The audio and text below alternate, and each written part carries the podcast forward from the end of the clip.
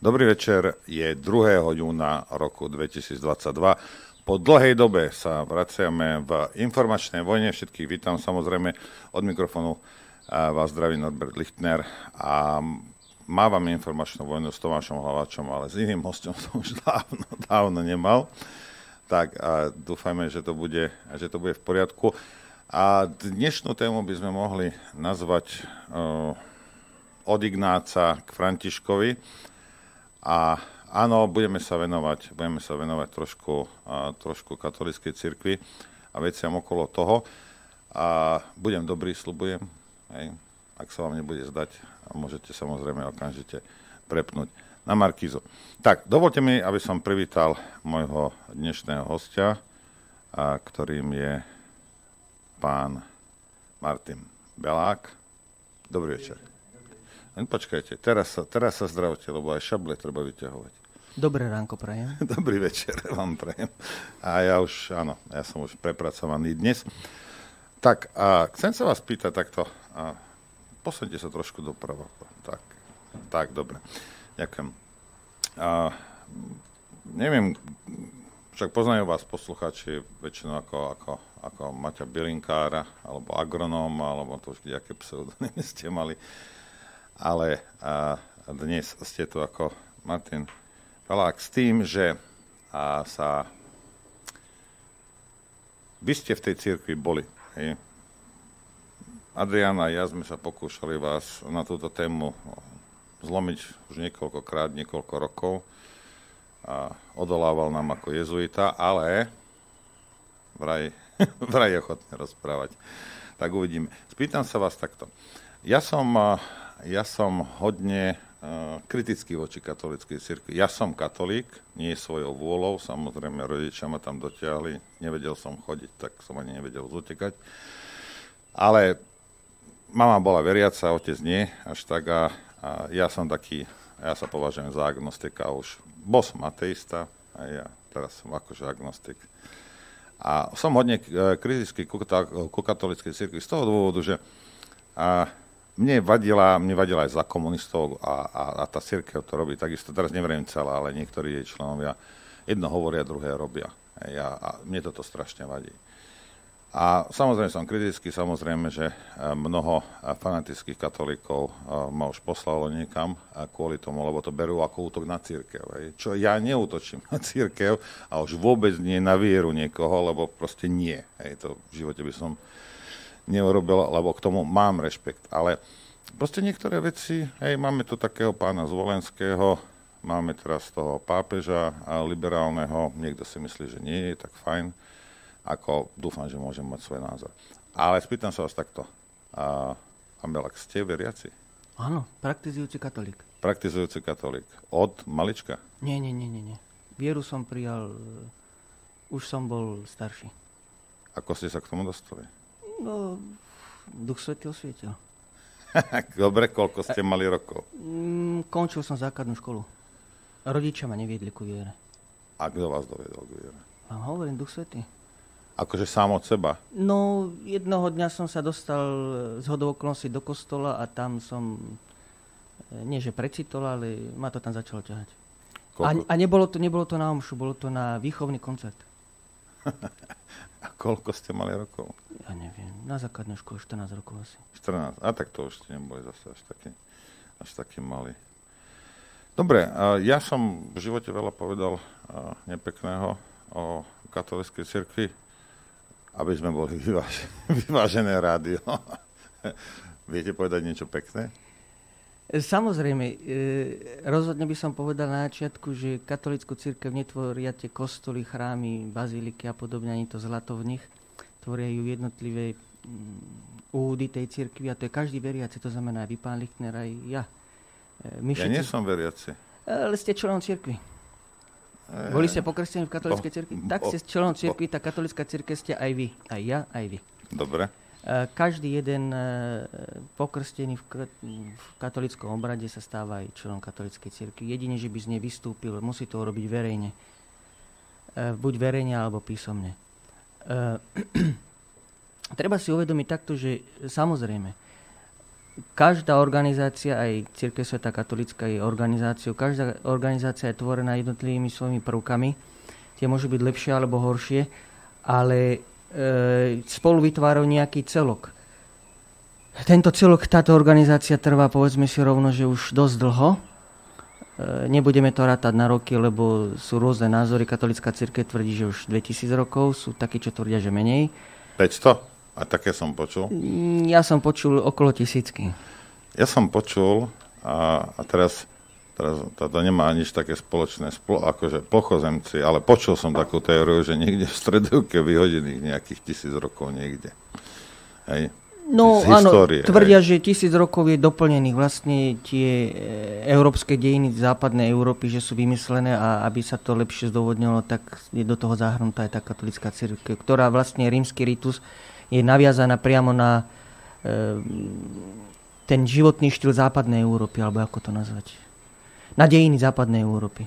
Dobre, ale keby sme na chvíľku len a teda zakonšpirovali, že teda niekde chýba tisíc rokov alebo 500, to je jedno, a tá katolická církev teda kolaborovala s týmito, a s týmito dejopiscami. Idete zo stra, ako by povedal ja sa, môj ja sa, najobľúbenejší reper Imedia Zres. Ja sa len pýtam z toho dôvodu, lebo, a, nejak to mám nahlas, lebo ak bola súčasťou toho, tak museli kolaborovať s tými svetskými, ktorí to urobili. Teraz myslím Ja by som sa opýtal takto, pani čo keď to bolo naopak, že svetsky kolaborovali s církou? Ja neviem. Víš, až tak ostrý nie som, lebo toto som si síce myslel, ale som to nepovedal. Dobre, neviem vám na to odpovedať. Ani ja nepoznám odpoveď. Lebo Možno poslucháči budú vedieť. Keď som ja študoval dejiny cirkvi, tak e, vlastne e, tie roky na seba navezovali, ale v tejto veci nemienim e, konšpirovať. Nemám k tomu dostatočnú literatúru, aby som mohol predložiť nejaký, nejakú serióznu odpoveď. Berme to tak, že katolická církev tu je povedzme, že 2000 rokov. Dobre, však. No a to, aby som to teda dokončil tú myšlienku, že to, aká je tá církev, tak je vlastne obrazom toho, aké sú tie jednotlivé prvky v tej katolíckej církvi, to znamená každý jeden z nás. Samozrejme, že sú medzi e, členmi alebo medzi nami aj lepší, aj menej dobrí, niektorí tvrdia, že aj zlí. E, ja by som to povedal takto, že predsa máme aj medzi policajtmi takých, ktorí e, porušili zákon a vie sa o tom aj boli odsudení. Aj medzi sudcami, medzi lekármi. E, to neznamená, že zlikvidujeme lekárov, nemocnice, alebo že odpíšeme policiu, pretože aj medzi nimi sú takí ľudia nedobrí. No alebo... samozrejme, veď ako... Jednoducho sa, tá organizácia ako taká funguje spôsobom, akým funguje a keď to zoberieme v globále, e, za ten čas na všetkých tých kontinentoch, čo všetko vypáratila v dobrom i v zlom, tak dá sa povedať, že z môjho pohľadu katolická církev vychádza z toho skôr do plusu ako do minusu. Samozrejme, že boli aj ťažké chvíle. Jednu z nich prežívame aj teraz, konkrétne v týchto dňoch. Veď sa pozrite na to, čo sa deje v Nemecku. Hm? Nemecká, nemecká konferencia biskupov, jednoducho oni si idú svoje, Odmietajú dokonca priame prípisy, budem to hovoriť takou laickou rečou, e, priame prípisy z Vatikánu, z jednotlivých úradov, dokonca aj, na, aj priame napomenutie odignorujú. Ale to je zase dôsledkom aj toho, aká bola politika v katolíckej cirkvi za posledné, povedzme, že storočie. Nie celé. Nie celé storočie, ale aj. povedzme to tak, lebo to všetko začalo, 19, to všetko začalo začiatkom 19. storočia, alebo katolíckej cirkvi sa tie Treba si uvedomiť, že katolická církev je moc obrovská organizácia, obrovské množstvo členov, obrovský aparát, doslova úradnícky aparát a než sa to všetko rozpohybie ktorýmkoľvek smerom, ono to dlho trvá. A potom, než sa to zastaví, má veľmi dlhú zotrvačnosť. Mm. Tie najväčšie obrátky získali v časoch tých 60 rokov, čo bolo už po druhom Vatika- za a po druhom Vatikánskom koncile, tam to bolo úplne že zúfale. A hoci sa hádzali aj kamene, aj všelijaké roxory do tých ozubených kolesok, ešte stále má dostatočnú zotrvačnosť a tá nás všetkých melie. To, čo sa začalo vlastne pred tými približne 100 rokmi, tak teraz nás to dobieha a ten liberalizmus začal už veľmi, veľmi dávno. No veď začal, no prakticky začal po tom druhom. No on začal, práve že to je to, že liberalizmus katolíckej cirkvi sa začal ukazovať, ako som povedal, začiatkom 19. storočia. Už tam začali byť také liberálne prvky, len e, neboli dostatočné tlaky, alebo respektíve nebolo dostatočné množstvo mm, vplyvných ľudí, ktorí by dokázali presadzovať. poviem to rovno, že slobodomárske lože zabezpečili, aby boli infiltrovaní v katolíckej cirkvi, ale nemohli to urobiť, že prevrat hneď, pretože katolická cirkev je moc veľká a nedokázali by zhltnúť ju naraz. Tak to boli postupne. Začalo sa to. Toto ja som sa snažil vysvetliť eh, dávno, napríklad, napríklad aj poslucháčom ešte, fú, možno 80 rokov naspäť, že mi to tak pripadá, lebo viete, hovoriť, že katolická církev je taká alebo taká, to je obrovská organizácia naozaj a mnohí poslucháči mi vtedy vypisovali, a to, to je jedno, papiš príde, odíde, církev zostáva a neviem čo, hej, čo v podstate majú pravdu, samozrejme. Hej, ale áno, uh, ja som vždy tvrdil, že tá organizácia, však pokiaľ tú organizáciu vy chcete zničiť a je taká obrovská, vy nemôžete prísť vonku a teraz tých tam mlátiť, rozumiete? Takže ja som presvedčený o tom, že pokiaľ slobodomorári chceli tú katolickú církev zničiť, museli sa infiltrovať. Inak sa to nedá urobiť. A aj keď sa infiltrujete, z toho dôvodu, že je to obrovský kolos, to trvá chvíľu, samozrejme. No ale dnes už to je... Úplne jasné. Viete, už nie, nie sú tak ďaleko od toho. Nie, veď je, nevravím, že za rok, za dva, za desať, ale je už, to, už je, dovidieť ten koniec. Áno, áno, áno. Už, no, e, takto dovidieť ten koniec. E, treba povedať, že katolická církev o sebe tvrdí, tvrdí, e, že nikdy nezanikne. To znamená, že keď stačí, aby bol jeden katolík na svete, tak katolická církev stále existuje. Takže ono to je také, že nemyslím si, že je to otázka konca, ale výsledok toho snaženia je, my ho prežívame už teraz.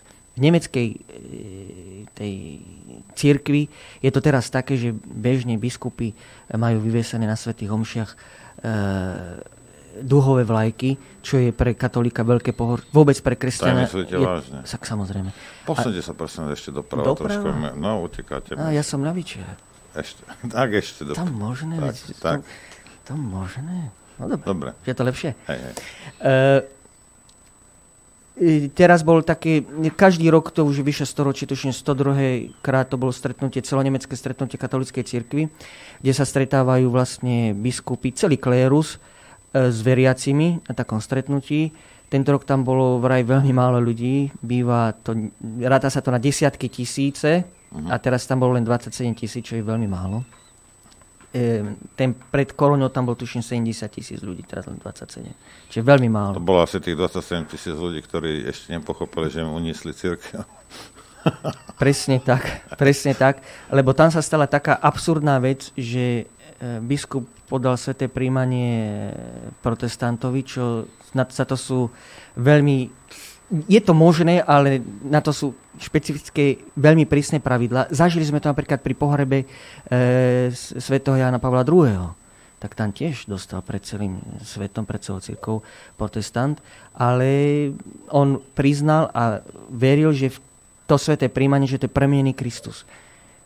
Jednoducho, že to nie je len oblátka hostia, mm. ako to je v protestantských církvách, ale že to nie je len symbol, ale je to živý Kristus, živé telo nášho spasiteľa. A čo by to by sa ešte dalo prežrieť.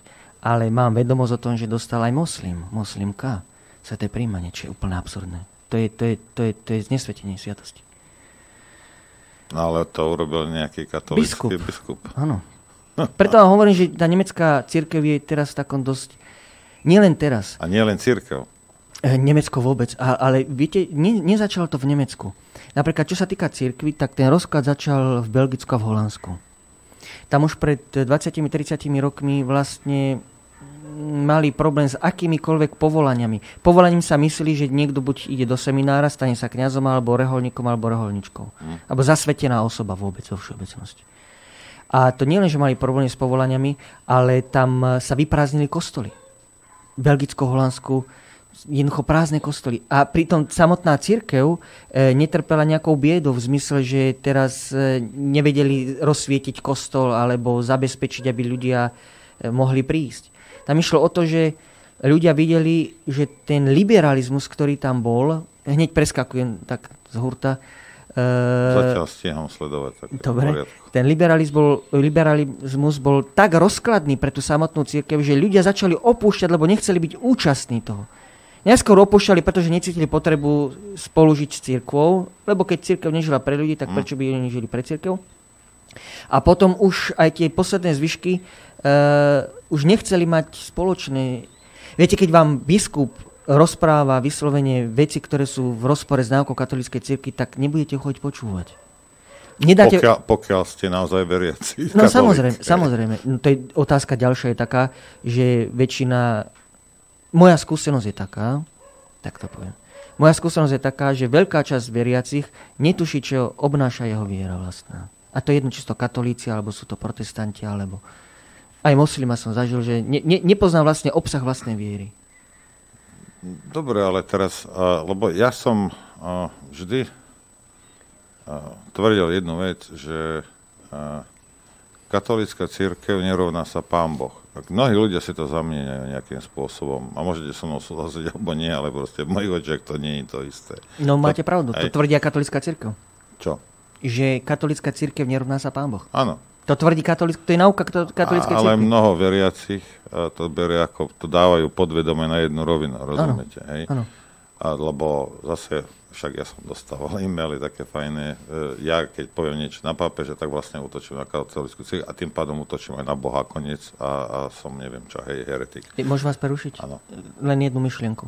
E, priamo v katechizme katolíckej cirkvi, čo je vlastne taký manuál pre našu vieru, je jasne napísané, že my máme povinnosť nielen príjmať to, čo hovorí aj e, církev prostredníctvom biskupov a učiteľov, ale my máme povinnosť aj skúmať a v prípade, že nájdeme niečo, čo sa nezrovnáva s našim svedomím alebo priamo s náukou katolíckej cirkvi, tak máme povinnosť upozorniť a keď to nepomôže, máme povinnosť odporovať. Čo som ja chcel povedať je, že Napriek tomu, že povedzme niektorí tí klerici a v tom Belgicku, v Holandsku, na Slovensku takisto pozdravujem pán Zvolenský, a sa chovajú nejakým spôsobom, čo je nezlučiteľné s tým, s tým manuálom, hej, s Bibliou. A, tak, ale to ešte neznamená, že ľudia, tí ľudia prestanú chodiť do kostola, v ktorom je takýto farár. Hej. To ešte neznamená, že on stratí vieru, prečo ten človek, nie? Ne, nemusí... Alebo napriek tomu, že nepozná všetky tie nuancie, o ktorých ste hovorili, stále môže byť veriaci a úprimne veriť v Boha. E, teraz to poviem veľmi potichu, i napriek tomu, že ich vie, tak stále nestratí vieru v Boha. dobre, OK. OK, ja som tu mal byť za zlého dneska. OK, dobre, hej, ale e, to vravím, že proste to, že či chodíte do kostola, nechodíte do kostola, do kostola by nemalo byť uh, s vašou vierou by to nemalo mať čo spoločné. Možno s vašim vzťahom ku katolíckej cirkvi, áno, samozrejme. Hej, ale... e, môžem? Jasne. E, áno, aj. Treba si to uvedomiť takto, pán Lichter. Viem, že už nemáte, tuším, rodičov. Nemám. No. A e, predstavte si, že by stále e, rodičia žili a vy, by ste, ich, vy ich máte, viete o nich, ale nenavštevovali by ste ich. Koľko by trval váš vzťah k tomu, aby bol stále na určitej úrovni? časom by ste sa odsudzili. A tým, že ľudia prestanú chodiť do, do, do chrámov, e, tam nejde o to, že chodí do kostola, že nie sú aktívni, nejde o katolickú církev, nie sú aktívni vo svojej viere, že ju neobnovujú, neobohacujú, nezuša, nezušľachťujú, tak tým o ňu môžu prísť, prichádzajú o ňu. E, e, keď som jednoducho študoval aj čo sa veci týka teológie, tak tam som sa naučil takú, nie je to poučka, ale takú poučku, ktorá veľmi jednoduchá, vtedy som bol ešte mladý, tak mi veľmi pomohla, že s láskou aj s vierou je to takisto ako s mesiacom. Keď nerastie, tak ubúda. Mesiac ten je stále, je, je, není statický, je v nejakom pohybe stále. A buď rastie, alebo z neho ubúda. A tak je to aj s láskou. To je jedno, aký druh lásky hovoríme, či je to vo vzťahu človeka človeku, alebo je to láska človeka k Bohu, hmm. alebo láska k veci, alebo k čomukoľvek. Buď rastie, alebo ubúda, nestagnuje. Takisto aj viera. Viera nemôže stagnovať. Buď sa zväčšuje, zvyšuje, alebo zlepšuje, alebo ako to prehlbuje, to je ten správny výraz, prehlbuje, alebo jednoducho sa vytráca viera. Tak sa vráťme k tomu, čo som pred 19 minútami vám povedal. Povedzte niečo pekné o katolíckej cirkvi. E, katolická církev napríklad e, zabezpečila také veci, že chudobné vrstvy v Európe, v Ázii, v Afrike, v Amerike sa mohli naučiť čítať a písať. Ja preskočím rovno napríklad e, k jezuitom, A nerobili to len jezuiti, ale preskočím konkrétnym prípadom, e, v príkladom. V Južnej Amerike mali tzv. redukcie. To boli... E, to bol spôsob, ako priviesť miestnych domorodcov k viere prostredníctvom ich priateľného spôsobu. Nie toho spôsobu, ktorý nás, náš Ale európsky... toto robili jezuiti. Áno, to robili jezuiti. Lebo, viete, ja a zase nemô, nemôžem povedať, že by som to obdivoval, ale ako človek sa zarazí, keď, neviem, 6 jezuitov sa vám v nejakej barke priplaví k japonskému pobrežiu, nepoznajú kultúru, nepoznajú jazyk a idú ich prevrátiť, rozumiete, na kresťanstvo. A mne to v niektorých chvíľach, keď som aj čítal nejakú históriu toho už dávno, mi to pripadalo ako fanatizmus, že proste tí jezuiti išli cez, proste cez, neviem, že cez mŕtvoly, ale proste, nedalo sa ich odradiť. Že to budú asi, asi najvernejší. Nie, nie, nie. Nie, nie sú? To, tak, to netvrdím. Netvrdím, že áno alebo nie. Ja som teraz nehovoril, že vy, ale tak všeobecne. Nie, takto. E, vo všeobecnosti je nepodstatné, akým spôsobom je človek začlenený v katolickej cirkvi. Je jedno, či, či je pápež, reholník alebo posledná babka na dedine E, tým sa nemeria jeho schopnosť e, prejaviť svoju vieru na vonok aj spôsobom, že by dokázal obrátiť niekoho na vieru, ktorej sám verí. A môže to urobiť samozrejme aj násilnou formou, ale môže to byť aj forma láskavá. E, súčasťou našej kultúry, myslím teraz slovanskej kultúry, slovenskej kultúry, ja to mám, radšej mám výraz slovenskej kultúry, je aj to, že vieru je jedno, aká bola, odovzdávali deťom nie rodičia, ale starí rodičia. Hm? To je súčasť našej kultúry. Jednoducho tak to je. V slovenskom svete, myslím tým Polsko, Maďarsko, Čechy, Rakúsko a ďalej na východ, e, a samozrejme, že ten Balkán, tak e, vieru odovzdávali nie rodičia, ale starí rodičia. A to nemusela byť viera v náboženskom zmysle. To mohlo byť aj e, viera v našich predkov. V zmysle tom, že ten, to, čo príjmame od starších, od toho, čo tí naši predkovia prežili, tak je to dobré prijať, nie absolútne ako dogmu, ale prijať to preto, aby sme sa vedeli zorientovať vo svete a prípadne to nejakým spôsobom upraviť. Ale to nás učili starí rodičia, nie rodičia. Ešte naša generácia toto, toto šťastie mala. Ja som vás prerušil pri tom chválenkárstve, tak uh, hovorte ďalej. Chcete, aby som chválil? Pre, no, vymfovanie iný asi nebude chváliť, iba by. Dobre, myslím si, že to vyplyne z toho, čo budeme rozprávať. E, samozrejme, že spomeniem aj také veci, ktoré boli ožahavé. Nemám problém napríklad rozprávať o tom, že boli rozkoly v katolíckej cirkvi. E, spomínali sme tu to Belgicko a to Holandsko, že hm. keď tam teda ten kňaz alebo ten biskup rozprával hlúposti, tak ľudia prestali chodiť do kostola. Napríklad pre mňa to nie je kritérium, keď niekto rozpráva hlúposti v kostole na tej, z tej kazateľnice. Pokiaľ je schopný regulérne platne vyslúžiť svetu omšu a sviatosti, nemôže mi to zabrániť tam chodiť. Samozrejme budem hľadať iný kostol, lebo do podvedomia sa tie jeho hlúposti budú pod, e, jednoducho vbíjať sa tam, postupne mm. sa nahromadia, až môžu vytesniť to, čo ja skutočne tomu verím. Takto funguje televízia a rozhlas. Mm. To je to, čo som vám povedal pri potom som v poslednom vysielaní, že jednoducho by som to zakázal, lebo ľudia si neuvedomujú, že im to vymýva mozgy. Ale to je akékoľvek slovo, ktoré počúvate. To môže byť aj z toho kanclu. A to je častá výčitka, že z kanclu kniazy e, vymývali ľuďom mozgy. Uh, väčšinou to rozprávajú ľudia, ktorí nechodili do kostola, alebo nechodia, alebo nerozumejú, čo tam uh, bolo. A tomu rozumiem aj ja, že ľudia nerozumejú častokrát, čo sa tam v tom kostole deje. Naozaj nerozumejú. Sám som musel veľmi veľa študovať, e, samo štúdium, aby som niektoré veci pochopil. A dodneska si nemyslím, že by som všetko chápal, alebo že by som všetkému rozumel. Hoci sa postavím k a ministrujem, neznamená, že absolútne všetkomu rozumiem. Základné pravidlo, ktoré stiahnete na seba, keď som pri oltári, je, nikde sa nenáhliť a hlavne nepreskakovať oltár. A nezavadzať kniazovi. Už uh, len jak je nadizajnovaná tá katolická církev, hej, tak uh, môžeme skľudne sa dajem povedať, že nie je cieľom, aby ten obyčajný človek všetko pochopil a všetkému rozumel. E, a ja to aj rozumiem, prečo, e, pán Lichter, lebo... Ja, ja viem, no. E, nie, nie, nie, nie, nie. Keby e, ľudia... Takto. E, viete si predstaviť, že by všetci ľudia celá slovenská spoločnosť ovládala skutočne princíp mikrovlnky, princíp rušňa, princíp automobilu princíp televízora a princíp mobilného telefónu, ale skutočne by ich ovládali. Ľudia by nemali v hlave nič iné.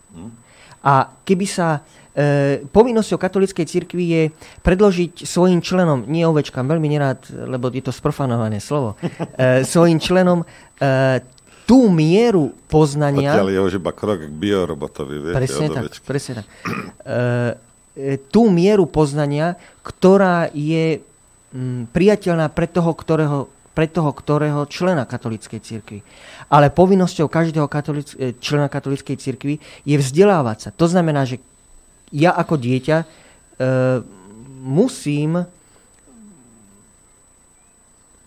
aby som sa k niečomu, k čomukoľvek dostal, tak pre dieťa je najjednoduchšie začať počúvať rodičov, starých rodičov, učiteľov v škole a tak ďalej.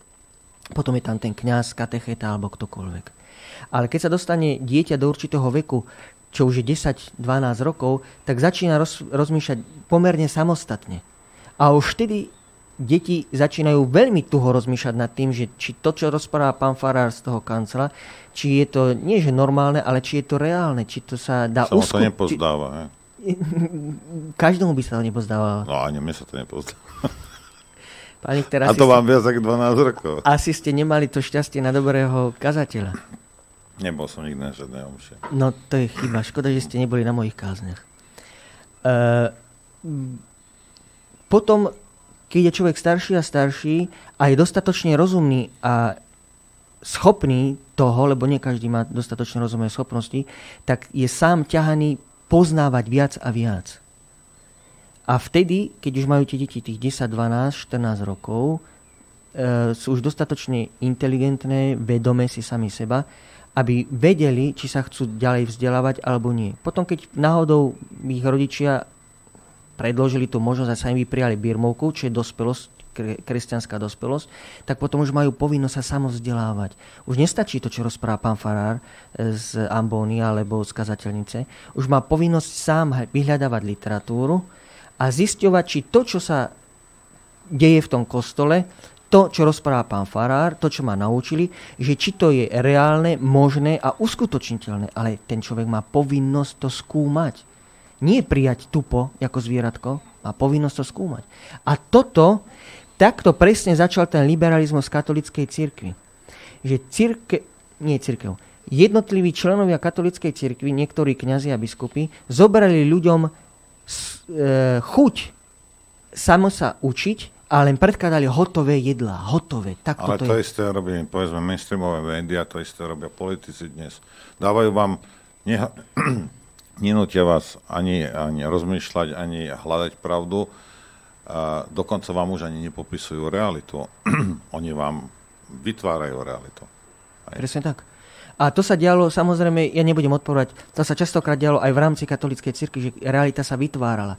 A prišlo také obdobie v katolíckej cirkvi, pre všetkým západnej katolíckej cirkvi, kedy si mm, určité kruhy vytvorili takú vlastnú bublinu, čo je dneska tá mainstreamová bublina, oni si vytvorili vlastnú bublinu. A prvé sa to začalo sypať v západnej Európe. Potom to prešlo do strednej, do východnej Európy. A postupne sa to prevalilo aj do Ameriky. Aj v Afrike sú liberálne kluhy. To, to nie je len otázka Európy. Myslím, teraz hovorím o katolíckej cirkvi. Hm. A je len otázkou toho, kto vedie tú církev, miestnu církev, tam v tej oblasti, či to ustriehne alebo nie.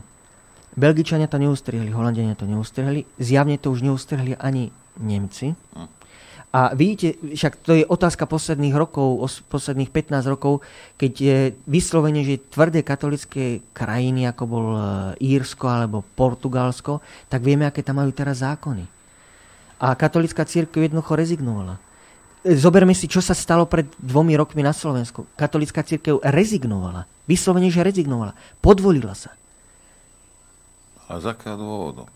e, toto má tiež... E, lebo, viete, ja som počul mnoho nejakých teórií, lebo, viete, mnoho ľudí, aj veriacich, uh, zastáva názor, že uh, mal by sa oddeliť teda štát od cirkvi. Z toho dôvodu, lebo štát svojim prakticky korumpuje cirkev tým, že ju financuje. Hej.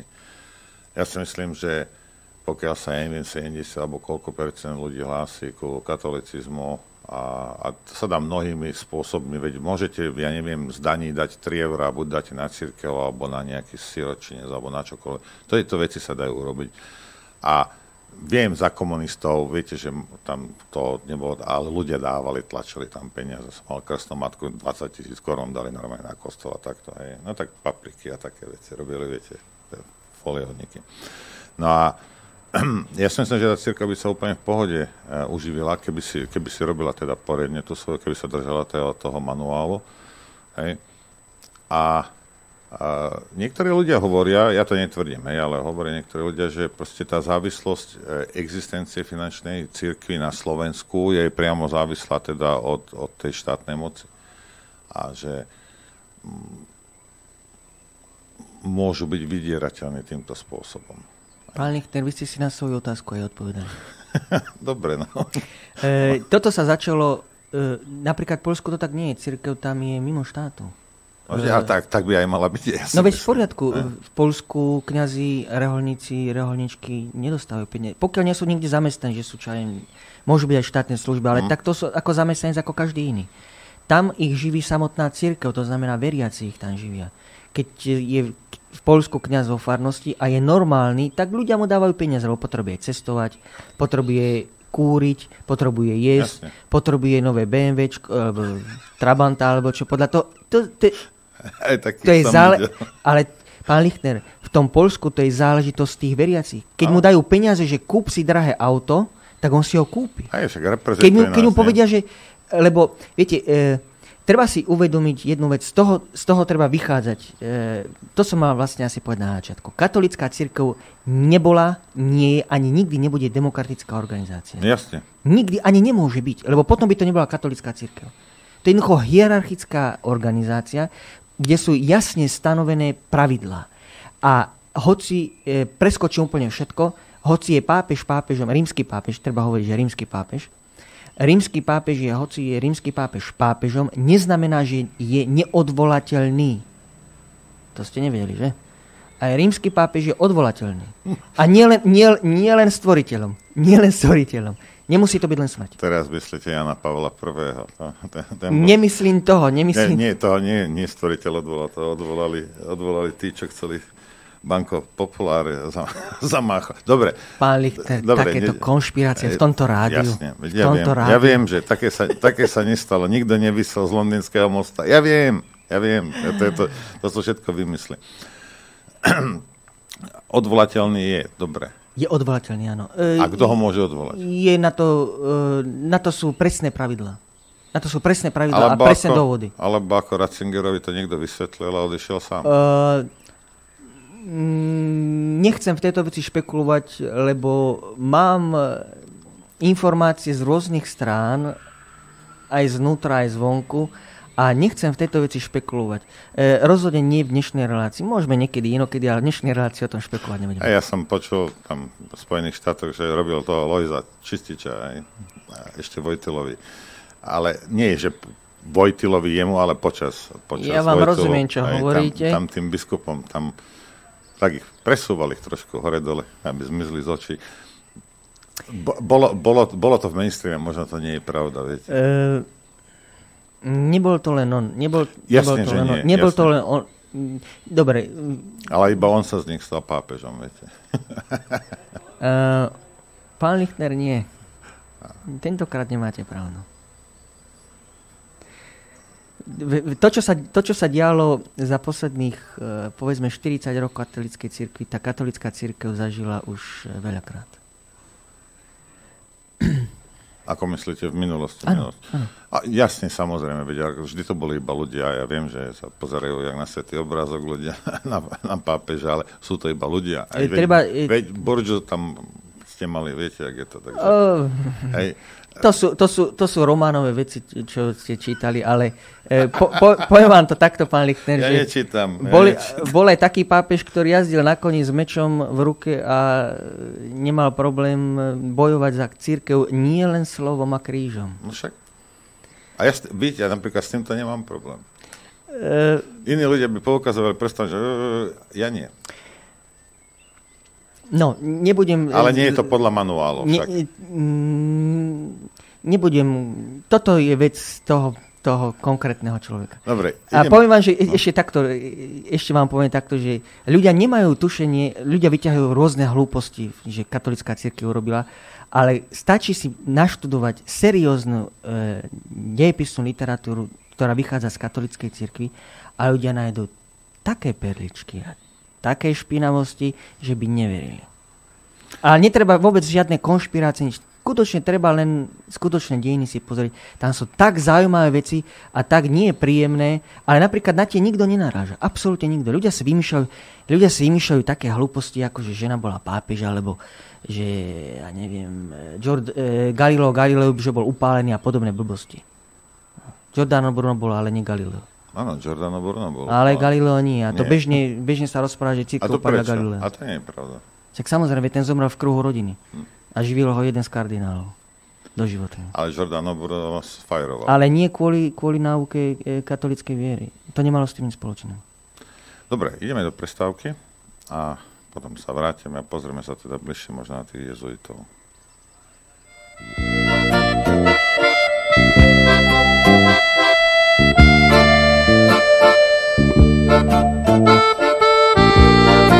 Počúvate informačnú vojnu.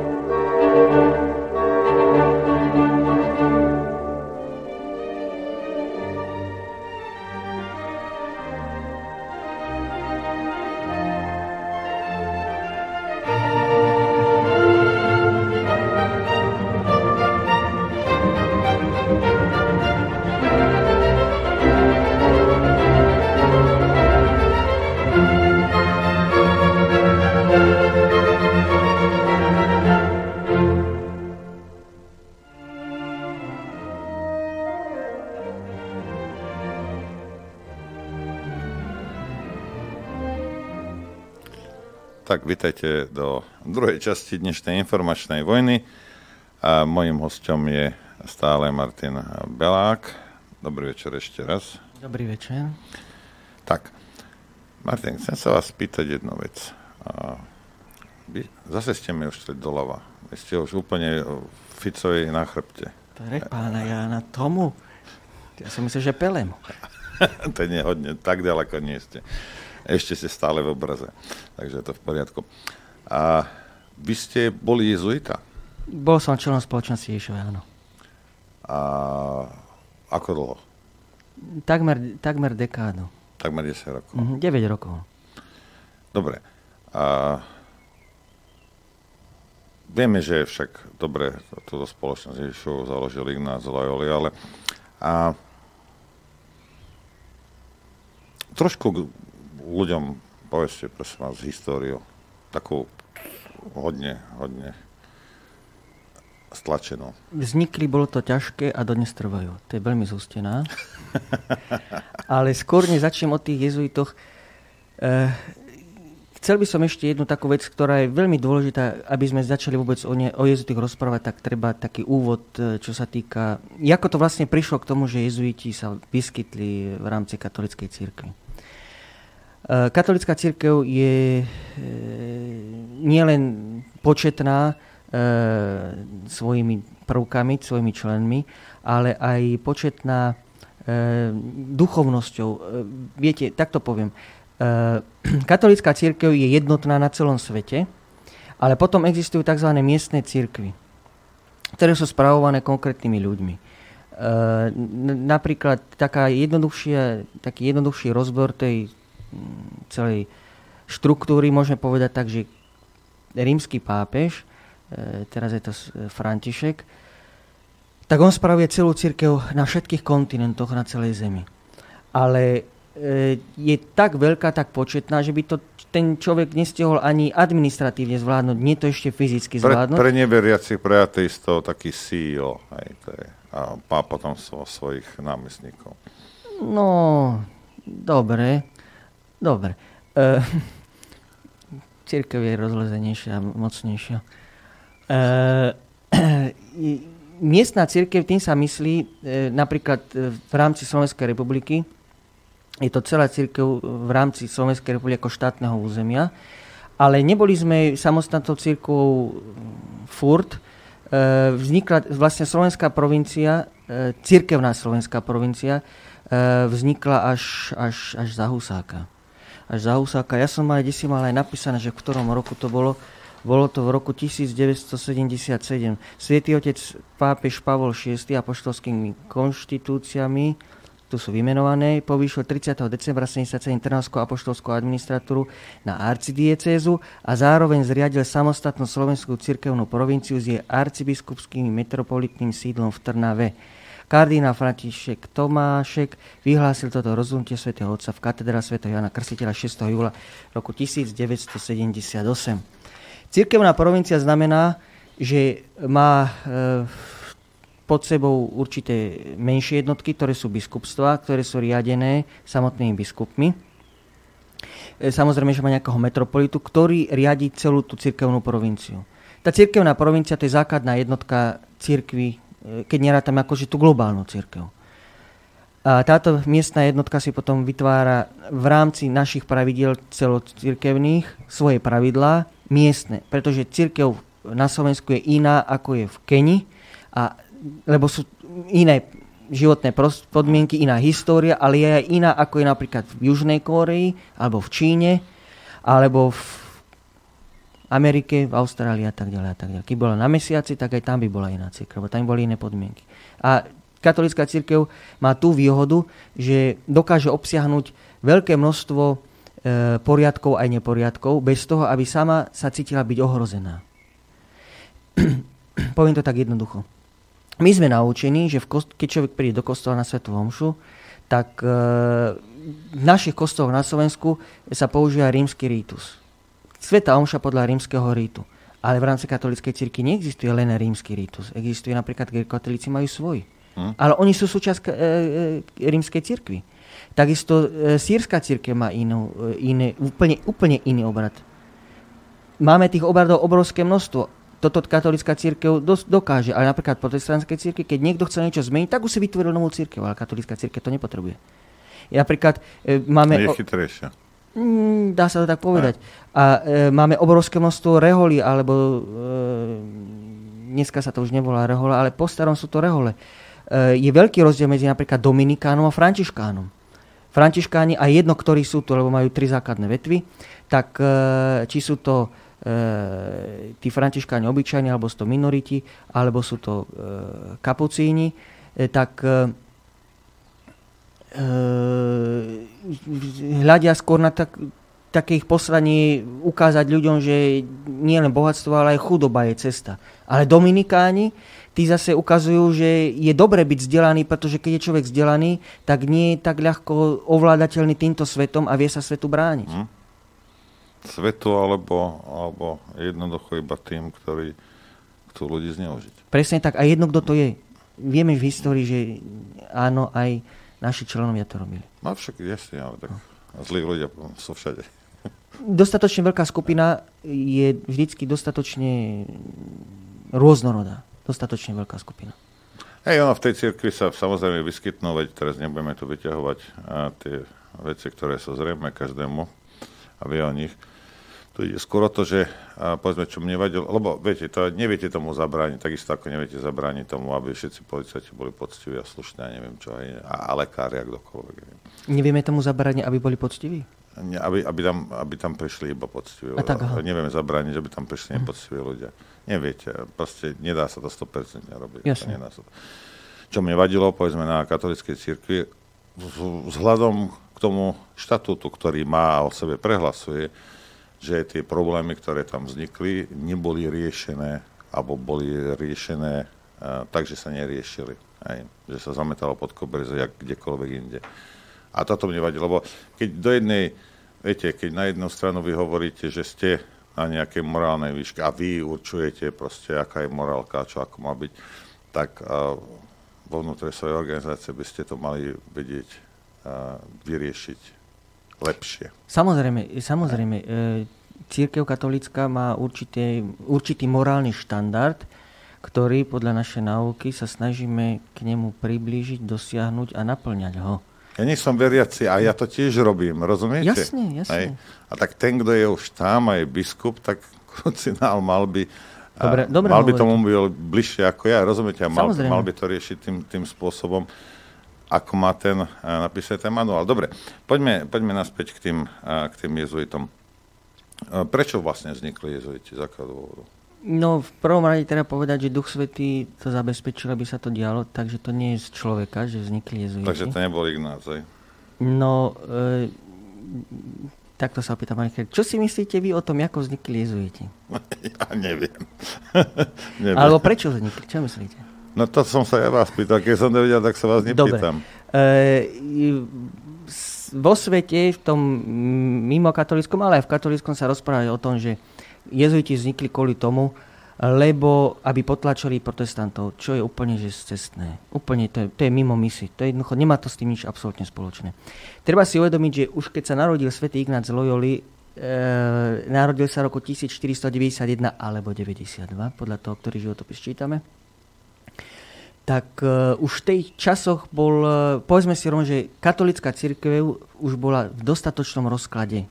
Jednoducho, tak to treba pomenovať. Kat- katolická církev už vtedy bola v dostatočnom rozklade a uh, už uh, tie protestantské kruhy uh, už vyrážali.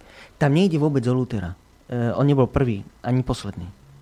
Uh, už pred ním však uh, vieme Hus, ten bol hmm. kedy, ten bol ďaleko, ďaleko pred ním a vieme, čo sa dialo v Českej cirkvi. Vlastne od tých čas sa e, české zeme rátajú za ateistické zeme. Oni sami o sebe to hovoria. To, a, a, ale on to fakticky aj je. A veľkou mierou k tomu prispela práve aj e, samotná činnosť miestnych alebo biskupov, ktorí mali dosah na tamojšiu českú církev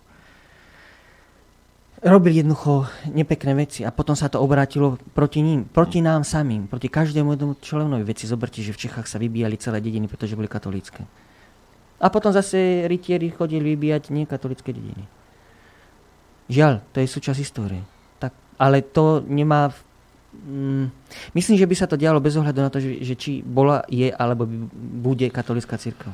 Viete, poviem vám, že ja osobne, povedzme, ja chápem a, takú vojnu, ako vedú teraz Spojené štáty s Ruskom kvôli nerastným a, surovinám. Toto dokážem pochopiť. Viesť vojnu kvôli viere, ob, eh. ob, obzvlášť, keď vaša viera ho, vás učí niečo iné, a sa mi zdá nelogické. Hej, ale to, to, je, to je iba môj pohľad. Ale dobre, E, na toto vám poviem no. jednu vec, že nemám vedomosť o tom, že by katolická církev ako taká schválila nejakú konkrétnu vojnu. Schválila niekoľko krížových výprav, ale nie vojny. Takže to, to presne tak, jak Putin. To je iba špeciálne operácie, nie vojny. Pán Lichtner, eh? chcem sa vás opýtať. V časoch, keď boli križiacké výpravy, tie sveté zeme, tam myslím ten, čo je Sýria hm? a teraz Izrael, až po Egypt, to boli to boli aké krajiny predtým, než to dobili moslimovia? Komu patrili tie krajiny? Teraz hovoríme o viere. Hm? To boli kresťanské krajiny. Však aj. A tie križiacké výpravy boli myslené v tom, že sa prinavrátia späť k poriadku, ktorý bol predtým. Lebo moslimovia tam nešlo o to, že sa zmenila len viera, tam sa zmenili vnútorné poriadky. To je veľmi, to je veľký, to je veľmi dôležité, ano. že tam, tam aj hospodárska časť toho sveta sa úplne zmenila, ale úplne zmenila. Lebo moslimovia zavedli otroctvo a to tam predtým za kresťanov nebolo. A to je, e, tým nechcem povedať, že katolická církev e, vyslovene zakazuje otroctvo. Dobre. A... Ne, nepovoluje ho, ale ani ho vyslovene nezakazuje. Prečo teda vznikli tie jezuiti? Svetý Ignác Loyoli bol e, šľachtic z takej, povedzme, že strednej šľachty, Eh, jeho predkovia bojovali na strane navarských kráľov, čo sa im stalo osudné, pretože Bask, treba si uvedomiť, že je z Baskicka. Mm. A Baskicko, vrátim sa do prehistórie Európy, je jedno z najstarších, Baskovia sú jeden z najstarších národov. Uh, oni sú približne tak starí ako Slováci.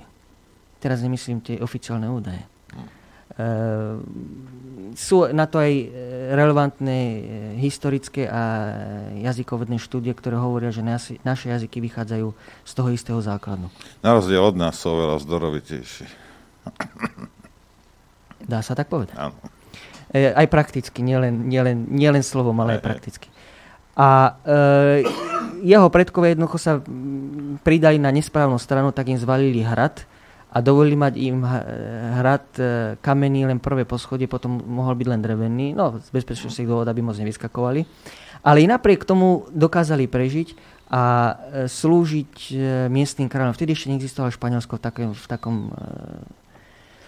v takom rozsahu alebo v takej forme, ako ho poznáme dnes. To moderné Španielsko vzniklo oveľa neskôr.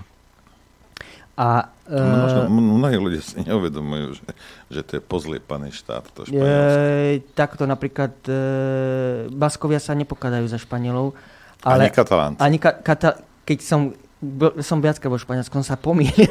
Kataláncovi som povedal, že Španiel, on sa na pozeral, ale ja som hm. Španiel. A veď hovoríš po španielsky, ja viem, ale ja hovorím aj svojim jazykom. Je to je umelý konštrukt Španielsko. Španielský národ neexistuje ako taký. No a e, svätý Ignác teda pochádza z tej šlachty, ktorá nebola veľmi bohatá, ale neboli ani chudáci. Mali veľmi... E, napríklad v tom ich pánstve boli e, nielen dielne železné, ale mali aj e, také menšie bane, nazvime to bane. Oni mali nielen, surov, teda nielen spracovateľský priemysel, ale mali aj súroviny. Takže boli relatívne na tom dobre. Boli zahojení tak, aby sa nemuseli báť. A neboli závislí. Neboli závislí dokázali jednoducho vzdorovať, komu chceli vzdorovať. Obyčajne na to konečnom dôsledku doplatili, ale dokázali si vydobiť miesto e, nielen v miestnej e, hierarchii, ale dokázali si vydobiť miesto v rámci celého, čo nazývame dneska moderné Španielsko. E, Svetý Ignác pochádza pravdepodobne z 13 detí, bol najmladší. Treba si uvedomiť, že v tých časoch to nebolo také jednoduché už pre toho 13. syna a obyčajne sa mu u, ušlo také, že buď ho poslali, keď ešte mali peniaze, tak poslali na nejaké štúdie a stal sa z neho nejaký scholastik, to znamená buď lekár, alebo mm. filozof, alebo niečo, alebo sa ujal v cirkvi. Lenže ujať sa v cirkvi neznamená, že musel byť nevyhnutne kňazom. Mm.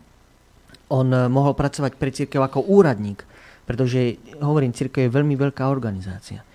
To sa stalo aj svetému Ignácovi, teda vtedy ešte Inigovi de Loyola, že on ešte ako mladý e, prijal torzúru, to znamená, že mm, jednoducho bol, sa, bol poskytnutý alebo sa poskytol pre služby círky do budúcna. Len e, situácia sa vyvinula trošku inak. E, jeho rodičia zomreli, keď bol, tuším, že mal 15-16 rokov a zaviedli v jeho rode lebo jeho rod vznikol s prinutím dvoch e, takých panstiev. E, e, jedno bolo Loyola a druhé si nespomeniem teraz, ako sa volalo to druhé, ja si spomeniem časom. A jeho, teda dedič tohoto panstva, jeho starší brat, Martin Garcia de Oňas i Loyola, takže druhý rod bol Oňas, tak ten ho poslal e, do Navary, kde vtedy sídlil a spravoval Navaru hlavný pokladník e, španielské koruny. Čo ešte nebola vtedy španielská koruna, len teraz si nespomínam už, ako sa oni volali. Kde bol ako páža, kde bol vychovaný, prežil tam 10 rokov a tam získal aj vzdelanie, hĺbšie vzdelanie, nielen, že vedel čítať a písať, čo v, v tej dobe šľachtici keď vedeli čítať a písať, tak boli považovaní za vzdelaných a ženská časť šľachty častokrát nevedela ani čítať a písať. Treba to tak vnímať. Čo hovoríme o šľachte. Jednoducho nebolo to potrebné. Žena sa mala vydať a upevniť rod. Tak, tak to vtedy tam vnímali. On mal ale šťastie, hoci bol 13. posledný v rade, že teda sa dostal vlastne takmer až na kráľovský dvor. E, neskôr e, tamojší vládca tej Navary, toho mesta, e, zomrel. On sa najskôr dostal do nevole kráľovi a potom aj zomrel. E, Inigo musel odísť, ale ujal sa ho zase iný vyšší šľachtic a viac menej sa stále hýbal okolo, okolo trónu. E, v tých časoch bol stále vlastne španielská koruna v nejakých buď vnútorných alebo vonkajších vojnách. Aj za života svätého Ignáca z Loyoli sa stalo, že aj jeho pánstvo sa dostalo do vnútornej občianskej vojny, ktorá bola zažehnaná zvonku a znútra aj s prispením e, kráľa, aj s jeho prispením. Bolo to tam dosť zložité, ale čo bolo podstatné, že vtedy akurát Francúzi videli veľkú šancu a chceli odtrhnúť kus toho Baskicka, vlastne celú tú oblasť a e, chceli odtrhnúť pre Francúzsko, tak e, tam boli boje s Francúzmi a svätý, teda Inigo vtedy ešte, Inigo i Loyola, sa dostal do Pamplony ako šľachtic a e, nazvime to ako vyšší dôstojník, e, aby sme tomu rozumeli. S tým, že nebol kapitánom miestnej posádky, ale bol tam poslaný ako posila, aj s nejakými inými vojačikmi, alebo šľachticmi, tak to nazvime. Ale tam bolo tá vec, že samotná Pamplona sa postavila, mesto sa postavilo posádke, nechceli spolupracovať s posádkou. Oni sa chceli vydať Francúzom a posádka sa no. nechcela vydať Francúzom. Tak prebehol boj, ktorý trval e, niekoľko dní. E, svetý, teda Inigo z Loyoli bol ťažko zranený. Gula mu roztrhla, e, polamala obidve nohy, jednu nohu viac ako druhú. E, tým pádom e, tých takých sladkých, sladších životopisoch svätého Ignáca sa píše, že ako náhle svätý Ignác spadol na zem, tak posádka sa vzdala. Historická pravda je taká, že na tretí deň sa vzdala posádka, lebo videla, že to nemá zmysel, len zomierali muži a neubranili by, pretože ich bolo, ja tuším, 70 a tá posádka bola neubraniteľná dlhú dobu. V veľkej francúzskej armáde ktorá činila niekoľko stoviek. Jednoducho bolo to neubraniteľné. Francúzi sa postarali o Ignáca, pozliepali ho a poslali ho domov.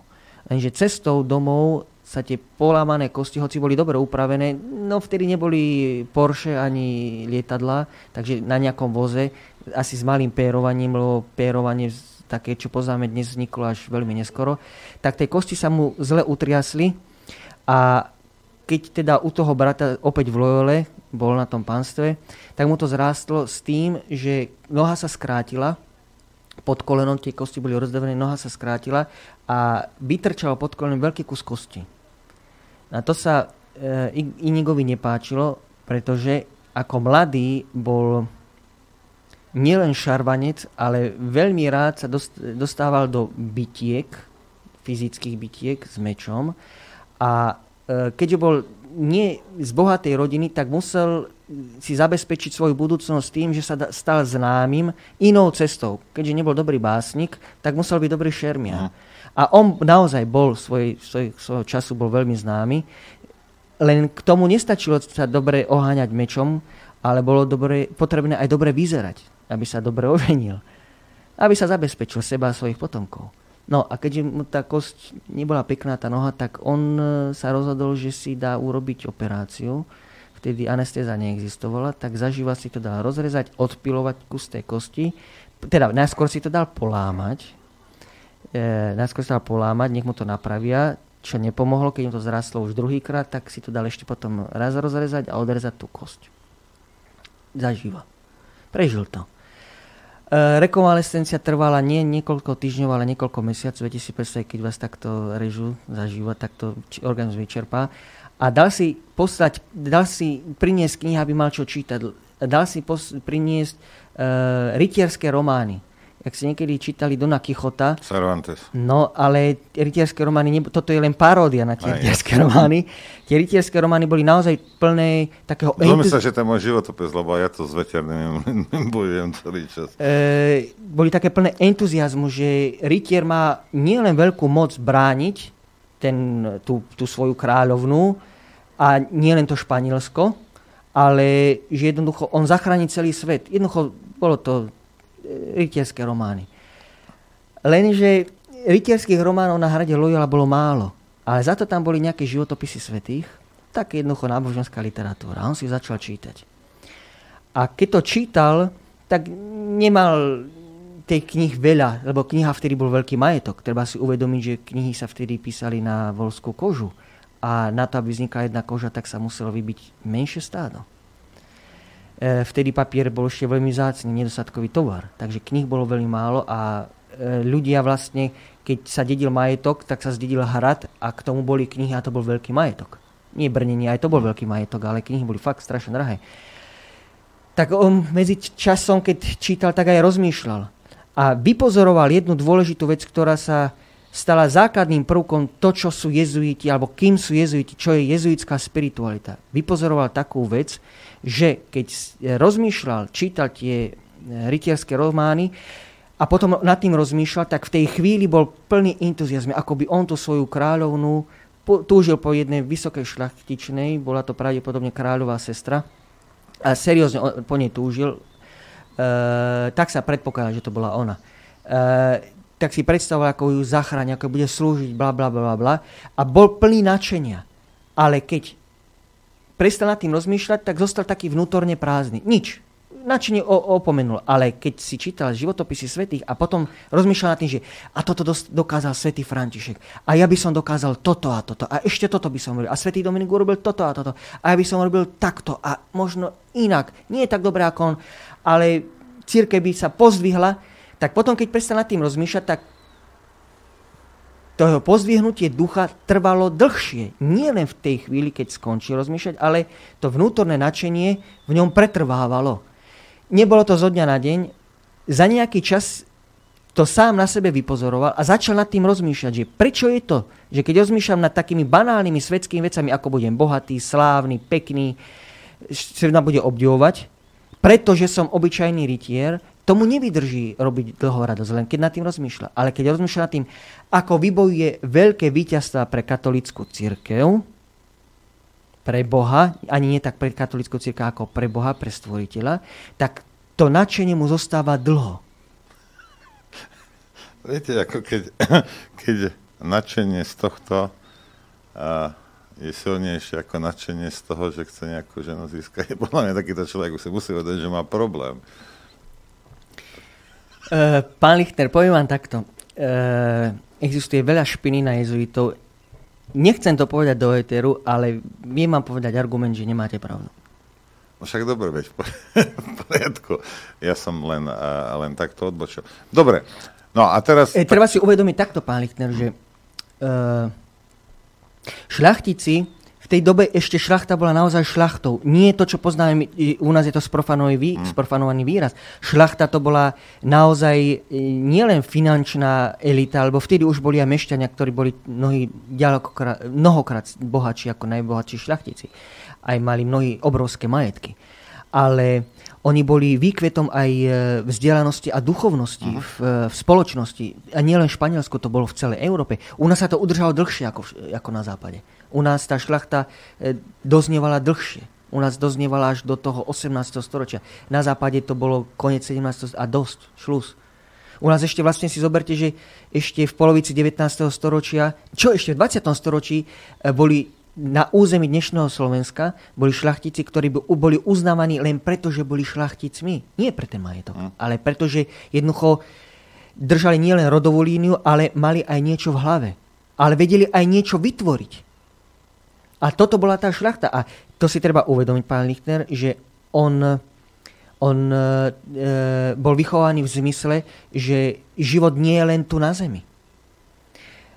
E, my tu na Zemi žijeme len do času, väčšina obyvateľov tejto planéty alebo Zeme tu žije len do času. Netvrdím, že nikto nežije väčšine. Ja len hovorím, že väčšina obyvateľov Zeme žije len do času. Väčšina ľudí raz zomrie.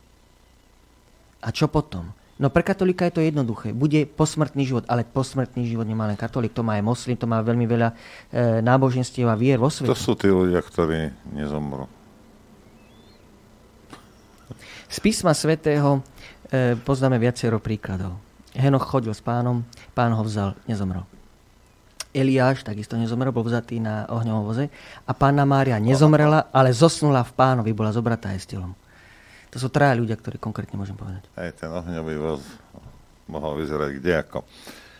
Bol nejaký Nemec, ktorý podľa Biblie poskladal to koleso. Dobre, v poriadku, toto nie. nie Takže tam je to rozhodujúce, že on si uvedomoval, že je aj niečo po, po, po tomto živote tu na zemi. A e, vtedy aj dnes katolická církev hovorí, že čo človeku, to je z písma, čo človeku osoží, keby aj celý svet získal, ale svoje duši by uškodil. To neznamená, že človek sa nemá snažiť stať bohatým. Lebo keď je človek rozumný a bohatý, tak svojim bohatstvom, a jedno, či je to hmotné, materiálne, alebo je to duchovné bohatstvo, vie pomôcť obrovskému množstvu ľudí. A čím je človek bohatší, tým viac môže rozdávať tupec, ktorý nevie písať ani čítať, predsa ťažšie pomôže niekomu, lebo keď nevie čítať a písať, ťažko u neho dá sa predpokladať, že vie chytiť ridlo a vyrýpať ridlom peknú sochu. Lebo keď sa nenaučí v dnešnej dobe písať a čítať, tak asi nemá cit v rukách. Nie je toho schopný. Tak asi ťažko chytí ridlo. Dobre, a vy teda naznačujete, že Ignác čiste z altruizmu išiel, sa rozhodol, že bude pomáhať teda katolíckej cirkvi? E, tam nešlo o to pomáhať tam nešlo o to pomáhať katolíckej cirkvi. Uh, jeho prvotným úmyslom bolo spasiť vlastnú dušu. On, uh, on, uh, toto, čo som rozprával, toto rozlišovanie, bolo rozhodujúce pre neho.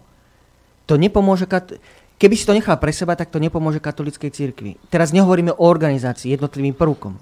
Dúfam, že nebudem počuť niečo, jak, jak bol František zase si, že taký zhýr, ale neviem, čo potom je zrazu z neho svety. A tento bol sebecký a, za, a potom už nebol. Nie, už nie, nie, pán Lichter, pozor, pozor, to nie je sebeckosť. To nie je sebeckosť. povedali, že... Áno, že išlo mu o vlastnú spásu, ja, ale povinnosťou každého katolíka je spasiť sám seba a ostatným pomôcť k spáse. Ale konečnú zodpovednosť, aj schopnosť spasiť, my nemáme sami, to spasí nás Pán Ježiš, ten nás spasí, ale E, schopnosť priviesť sa k spáse máme pre všetkých sami seba. Vy môžete svojmu synovi, cére, manželke vtlkať do hlavy čokoľvek, aj tak nemusí prijať Krista. Pohľadu katolíckej cirky má smolu, nebude spasený. Ale vy sa rozhodujete sám za seba, či chcete byť spasení alebo nie. Vy sa rozhodujete sám za seba, či budete dodržovať zákony Slovenskej republiky, alebo budete žiť niektorých vyvolených občanov, ktorí chrání mnohé organizácie, ktoré platíme my. Áno. Dobre. A to, to, to, nie, to, nie, to nie je sebectvo v zmysle, že by sme poškodzovali se, e, seba alebo niekoho iného. Práve naopak. Je, je sebecké, že každý deň príjmate potravu? Je sebecké, že míňate taký zdroj, ako je voda? Je sebecké, že dýchate? Je to vaša nevyhnutnosť. A nevyhnutnosť, aby ste podľa katolíckej náuky, aby ste boli spasení, je, že musíte dbať na vlastnú spásu. To je nevyhnutné. Keď na nebudete dbať, Kristus ponúkol cestu, ako byť spasený. V končnom dôsledku On dáva tú možnosť byť spasený. On je ten, ktorý spasí. Ale ja mu musím podať ruku. On ju má takto vystretú, ale ja keď mu ju nepodám, on ma nemá ako vyťahnuť. Za vlasy ma ťahať nebude. Lebo by porušil to, čo nám dal stvoriteľ, slobodnú vôľu. To je aj odpoveď na všetko to zlo, čo sa deje v katolickej aj mimo katolickej cirkvi. Boh, stvoriteľ, aj jedno, či sme katolíci alebo čo sme, dal slobodnú vôľu. Keď človek stratí slobodnú vôľu, prestáva byť človekom. To je základný atribút človeka, slobodná vôľa. Preto ľudia sú schopní robiť aj zlé veci do času. Jedného dňa zomrú. Dobre. Uh... Takže svätý Ignác jednoducho si sám sebe uvedomil, že e, je lepšie ísť tou cestou tých svetcov. Neznamená to, že on musí jednoducho e, vytvoriť reholu. To vôbec, to nebola jeho prvotná myšlienka. Začal nad tým rozmýšľať a e, samozrejme, že tam býval, však aj jeho švagrina sa s ním rozprával, jeho brat, e, ten Martin, veľmi krásne meno ten Martin, uh-huh. e, Garcia. E, tak e, on sa s ním rozprával a začal ho odhovárať, keď začal tak šípiť, že Ignác e, začína ísť takou nie svetskou cestou, tou jednoduchšou cestou, ale tou zložitejšou cestou, tou cestou, cestou svetosti pred církou. Povedzme si rovno, že to je veľmi ťažká cesta. Veriaci ľudia vedia, že jednoducho snažiť sa byť svetým je veľmi ťažké. A e, svätý Ignác sa rozhodol, že mm, nastúpi túto cestu E, dal si zistiť cez nejakého svojho sluhu alebo bratovho sluhu e, v nedalekom kláštore, myslím, že to bol dominikánsky kláštor, že aké sú podmienky vstupu a tak ďalej a tak ďalej. Nakoniec si to rozmyslel a preskočím veľmi veľké jeho obdobie životné. E, poputoval po Španielsku, v Španielsku e, začal vytvárať to, čo voláme dneska duchovné cvičenia. To boli vlastne jeho úvahy, ktoré rozlišoval vo svojom srdci. A na začiatku toho rozlišovania bolo toto, čo som hovoril, to, že jednoducho to, že rozmýšľal nad vyššími vecami, tak tomu robilo veľkú radosť. A toto mu dalo základ tomu, aby vedel rozlišiť, čo je dobré pre neho a potom neskôr aj, čo je dobré pre iných alebo pre církev, ako nie takú, akože ten globál, tá organizácia, ale pre tie jednotlivé údy církvy. Až sa rozhodol odísť do, e, na štúdia. Lebo prišiel na to, že hoci on si vytvoril nejaký systém, ktorý on tvrdí sám v sebe, tvrdil sám v sebe, že bol mu vnúknutý z Ducha Svetého, že neboli to len jeho výplody, jeho, racio, jeho rácia, jeho racionálneho rozumu, jeho, to, čo si on myslel, že to je najlepšie, ale že bol pohýňaný Duchom Svetým. V katolíckej cirkvi Duch Svetý je hýbateľ vecí, ten, ktorý dáva rozum, ale ho aj berie. Viete, že v dnešnej dobe to už je sprofanovaný výraz kvôli Hegerovi. Čo myslíte? Ja, Duch, Duch Svetý. Ja, ja sa veľmi ospravedlňujem, ale toto je... Toto to, je, to, to, to, je choroba, to je choroba sveta, veď aj zoberte, odbočím, e, medzi jezuitmi existuje taký výraz, nie len medzi jezuitmi, vôbec katolíckej cirkvi, e, priateľ v pánovi. Tým sa myslel e, spoluveriaci. Hmm. Priateľ v pánovi. A jezuiti to brali tak hĺbšie, že to bol vlastne spolubrat, tiež jezuita, priateľ v pánovi. Skúste v dnešnej dobe povedať v nejakej mužskej komunite, že máte priateľa. Automaticky ste buzerant. Uh-huh. No, môžete byť buzerant a nemusíte byť homosexuál. Viete, aj, aj takí sú. Aj. Automaticky by ste boli homosexuál. Aj tak. To je ono. Dobre. Mňa... Uh, koľko je hodín? Ideme si zahrať, lebo vidíme, že máme nedostatok odpočinku. A potom uh, prejdem trošku na osobnejšie otázky, ak mi dovolíte.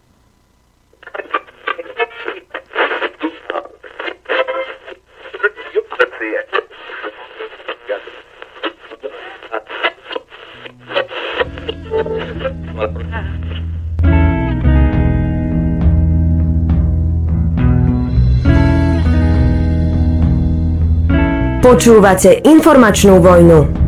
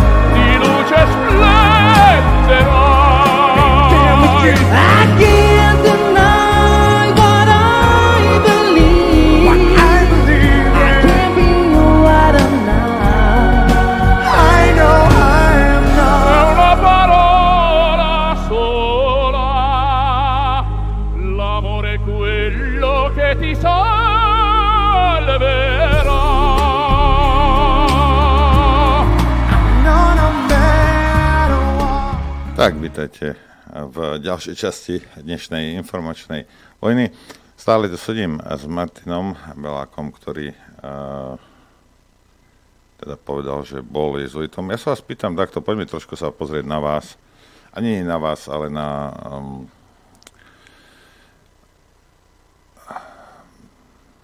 viac intimnejšie sa pozrieme na, na, na tých jezuitov, lebo ľudia čítali veľa, sú knihy a milión 5 konšpiračných teórií. Prvá otázka, a čas nás tlačí, tak prosím vás, odpovedajte kratšie. Prečo ste vstúpili? Že som bol povolaný, cítil som sa... Prečo tam, prečo nie Dominikánci, alebo prečo nie Františkáni? To sa opýtate toho, kto ma povolal. e, nebolo, to, nebolo to nejaké rozumové, že by som... E, Na čo vás komu ťahalo teda? Určite ste si zistili niečo o nich, než ste viete tam čo, vstúpili. vedel som... E, ešte keď som bol staroškolák, tak som e, vedel o mnohých reholiach veľa. Naozaj veľa. Mal som preštudované. Ja som aj mnoho rehol navštívil. Len tak som sa bol pozrieť, ako si žijú. A nie, že by ma neoslovilo, ale neťahalo ma to tam. Ale potom jednoducho jedného dňa som to tak pocitil a No a čo vás ťahalo k tým jezuitom? neviem to nejako racionálne verbalizovať. Jednoducho, možno, že ten, ten ich štýl žitia a bytia, ten je, ten je úplne že raritný alebo úplne výnimočný v katolíckej cirkvi. Čím?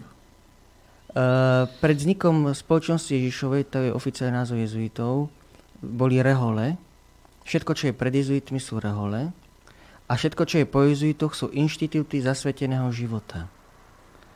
Uh, v tých časoch, keď vznikali jezuiti, svätý Ignác z Loyoli nezaložil jezuitov, boli to siedmi spolubratia, boli siedmi zakladatelia, on bol jeden z nich, on bol len prvý generálny predstavený tak keď vznikali jezuiti, tak v cirkvi bolo také pravidlo, že nebudú sa zakladať nové rehole, lebo už je dosť.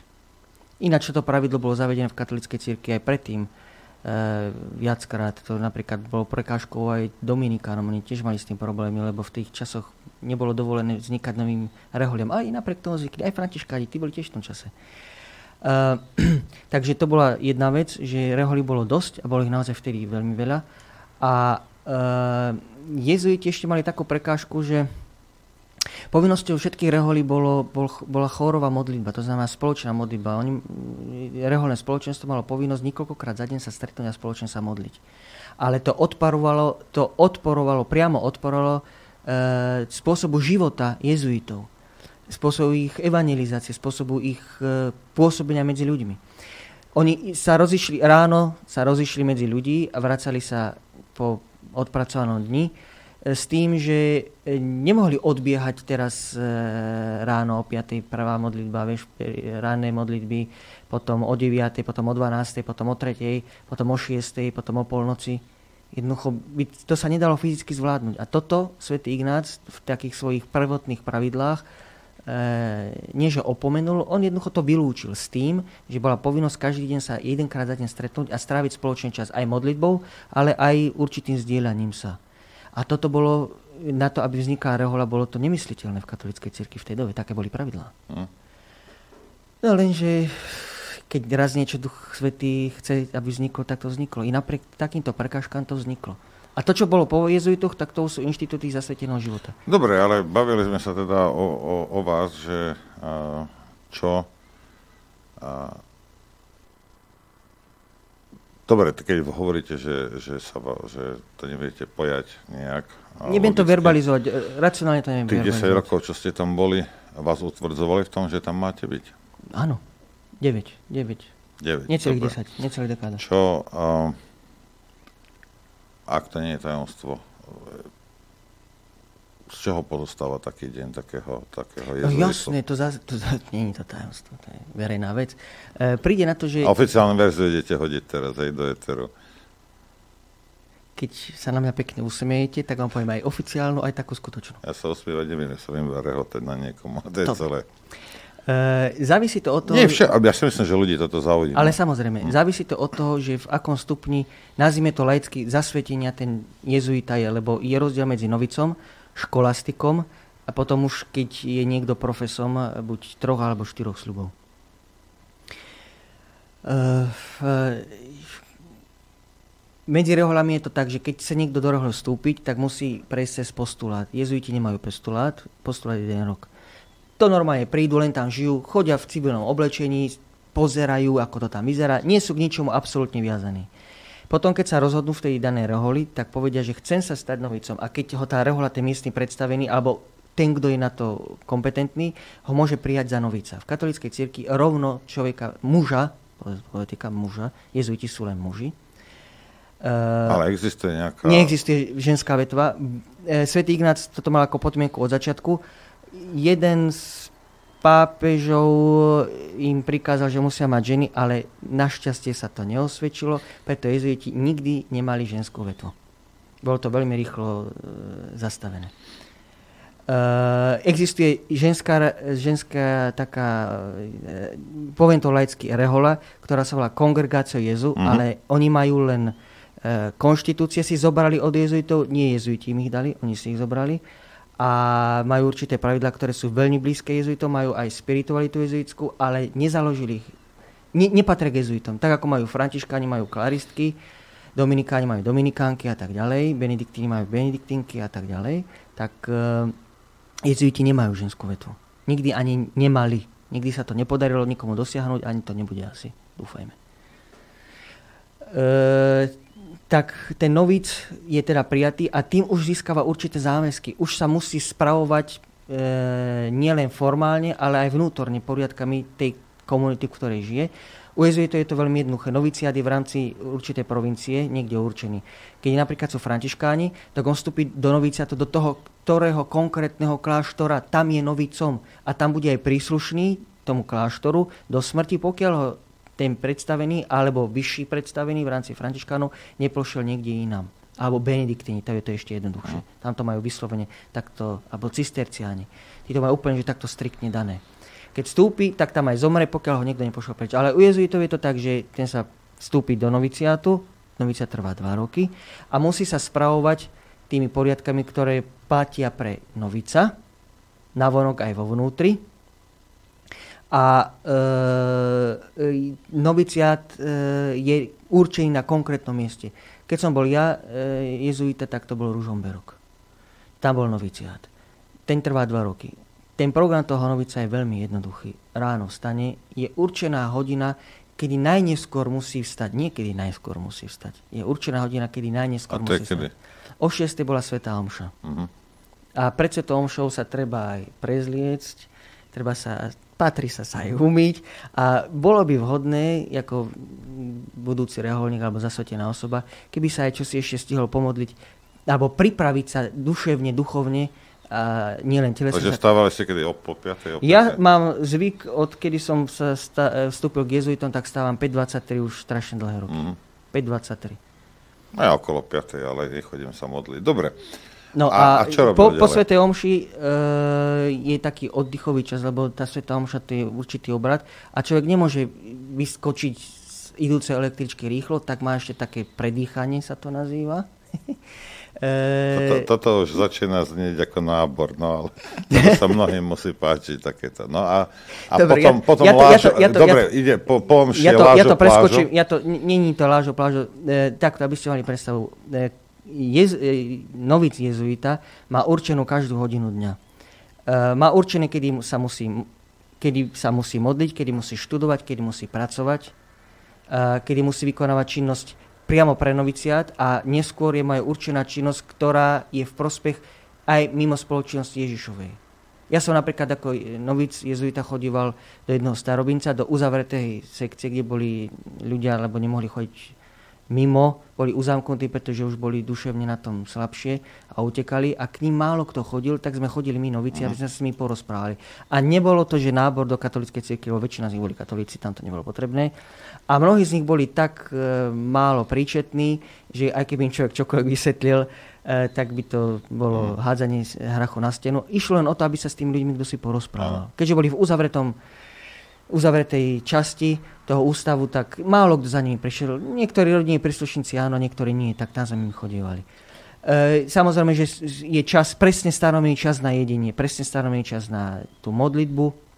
Modlitba netvorí, u jezuitov netvorí e, hlavnú časť života, e, to majú napríklad cisterciáni, e, teda ale tí aj pracujú fyzicky, aby sa uživili ale e, kartuziani tí, tú veľkú časť e, dňa sa len modlia. Len e, jezuita téma predpísanú modlitbu nie kvôli tomu, že by sa to desi zapisovalo, ale to je, to je duchovná potrava. To je duševná a duchovná potrava tá modlitba. A vlastne novic e, má štúdium také, že číta písmo svete, katechizmus, lebo poviem to rovno a poviem to nahlas, väčšina kňazov nikdy neprečítala, väčšina duchovných nikdy neprečítala celý katechizmus systematicky. V škole mali taký predmet, tam čo si prečítali, ale mám tu skúsenosť, že nikdy neprečítali celý katechizmus. A je veľmi málo ľudí, ktorí kedy v živote prečítali celý písmo svete. Starý, a starú aj novú zmluvu. Málo ktorý človek. Ja som to stihol v Novicate dvakrát. Raz po slovensky a raz po rusky. Už vtedy som bol taký. Nechcem to povedať. Alebo zase nás vypnú. Už stačí, že nás vypli raz.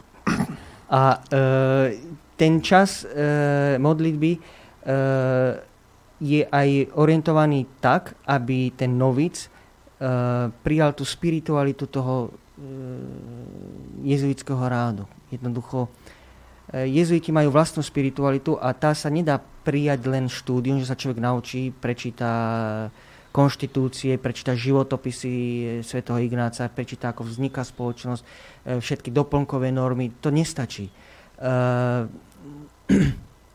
je povinnosťou to aj prežuť. A to sa prežúva v modlitbe a v meditácii. Ďalšia povinnosť jezuitu vo všeobecnosti od novica až po, po smrť je meditácia, každodenná meditácia. Nemusí trvať hodinu, môže trvať aj kratší čas, ale je to nevyhnutnosť. Je to niečo iné ako modlitba? Mm, Modlitba môže byť meditáciou, meditácia môže byť modlitbou, ale myslí sa tým, e, tých medit- je viacero druhov meditácií, ale myslí sa meditácia to, čo sa myslí v katolíckej cirkvi, to znamená, že e, e, rozumom sa snažím prijať to, čo už mám vžité vierou. Takto, aby som to povedal tak jednoduchšie. V meditácii môžem nahliadať na to, ako Ježiš Kristus chodil po Izraeli a obracal izraelské kmene späť k hospodinovi. To môže byť témou meditácie. To je všeobecná téma. Konkrétne by to bolo, a teraz vidím pána Ježiša, ako na hore káže. A teraz rozpráva ľudia, keď sa neobrátite, skončíte veľmi zle. Môžem si zobrať priamo z písma svätého citáty, to, čo tam rozprával, ale môžem jednoducho si aj domýšľať to, čo rozprával, samozrejme v súlade s, s náukou z katolíckej cirkvi a z písma, než si budem predstavovať. A keď budete jesť lentilky, tak sa vám pokazia zuby. No, o lentilkách asi pán Ježiš nerozprával.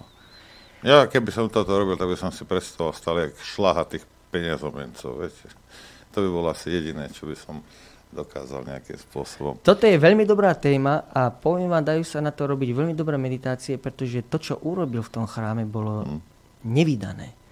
Bolo to viac menej pohoršujúce. Nezvyčajné. Nie, pohoršujúce, vyslovene pohoršujúce. To, to, to, to, to, vyslovene pohoršujúce.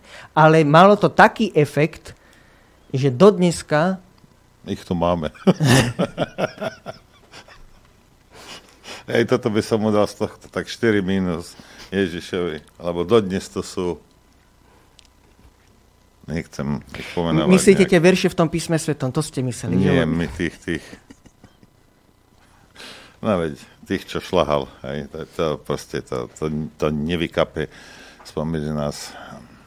Vždy E, prídu noví, to, to, to, je, to je nenormálne. Dobre, E, A- Treba si uvedomiť, že e, ten novic e, má ten denný program tak uspôsobený, aby si naučil istý poriadok. Je to niečo podobné, ako keď začnú deti chodiť do školy. Jednoducho, najskôr musíte deti nie naučiť. je to trošku také skôr vojenský režim. E, dá sa povedať, že áno.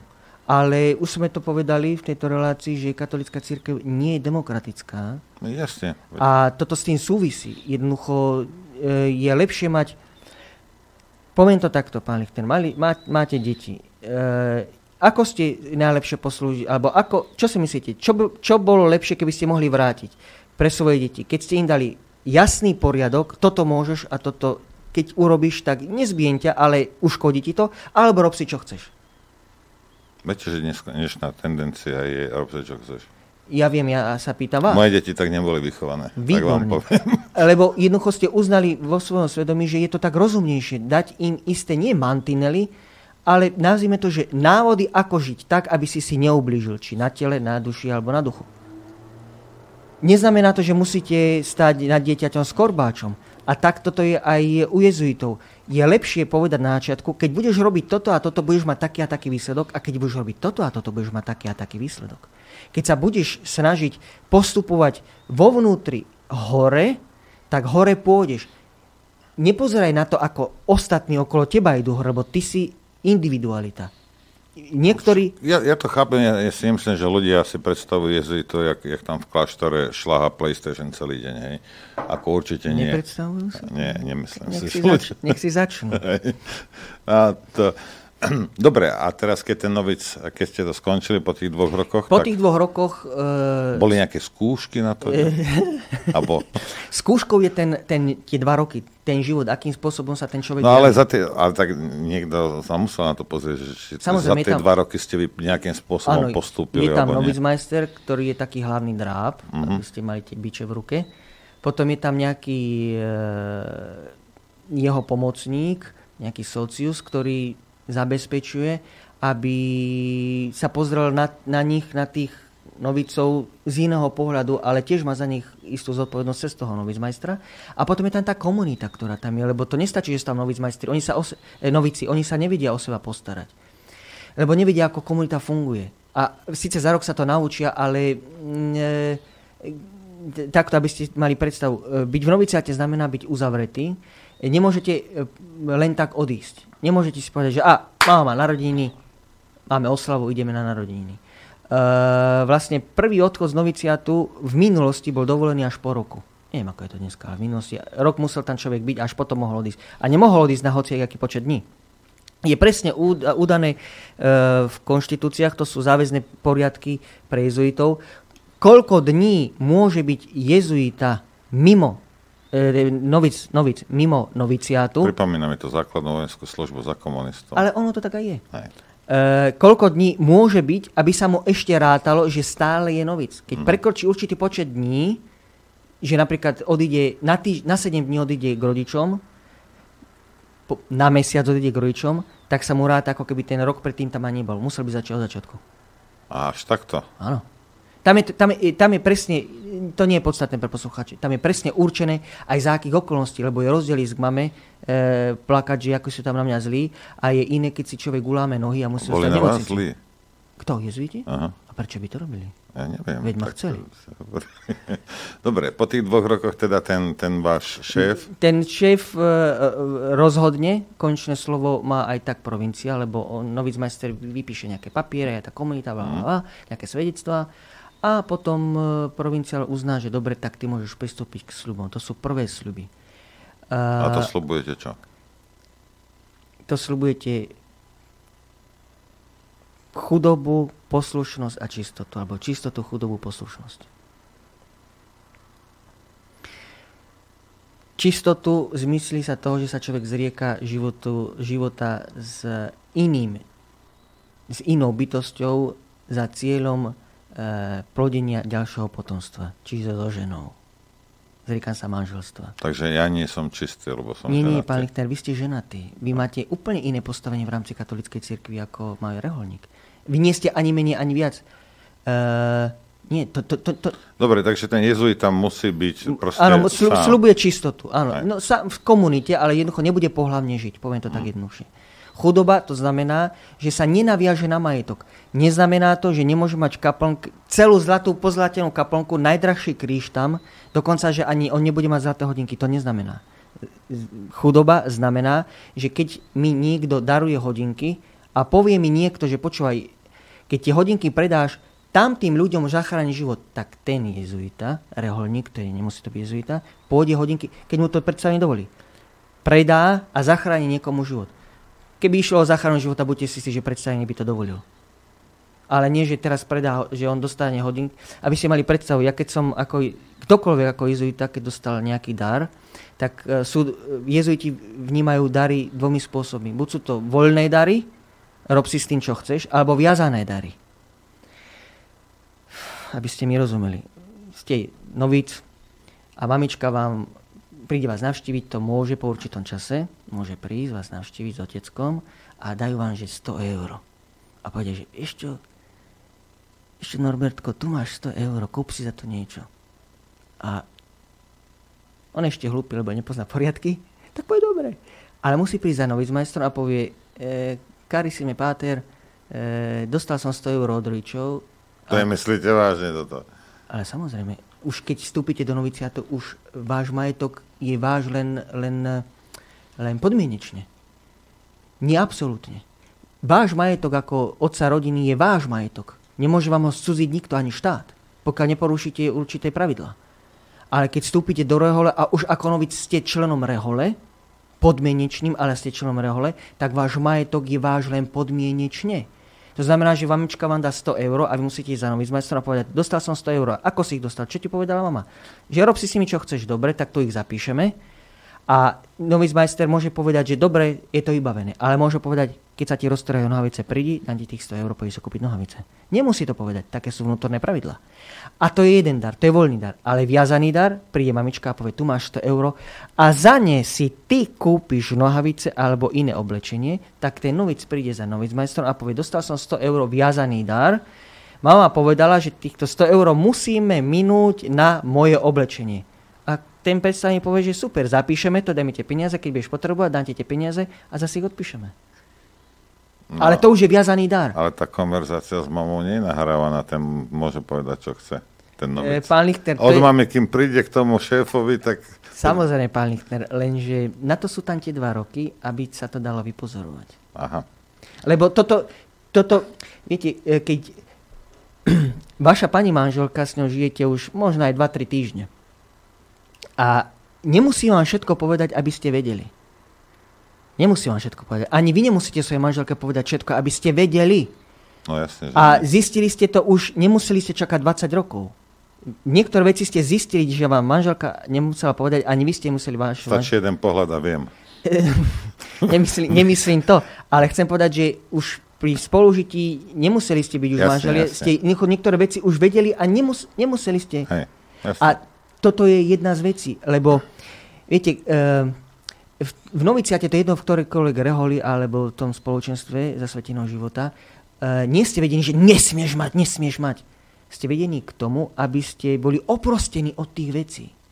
Že čokoľvek máte, máte len preto, aby ste dosiahli nejaký cieľ a vašim cieľom je spasiť vlastnú dušu a keď budete dobrí, pomôcť k tomu aj iným. Už som to opakoval, nespasíme sami seba, spásu prináša Kristus. Ale neviem to inak jednoduchšie laicky povedať. Dobre, a teraz po dvoch rokoch... Po dvoch rokoch skladá, skladá novic skladá sľuby.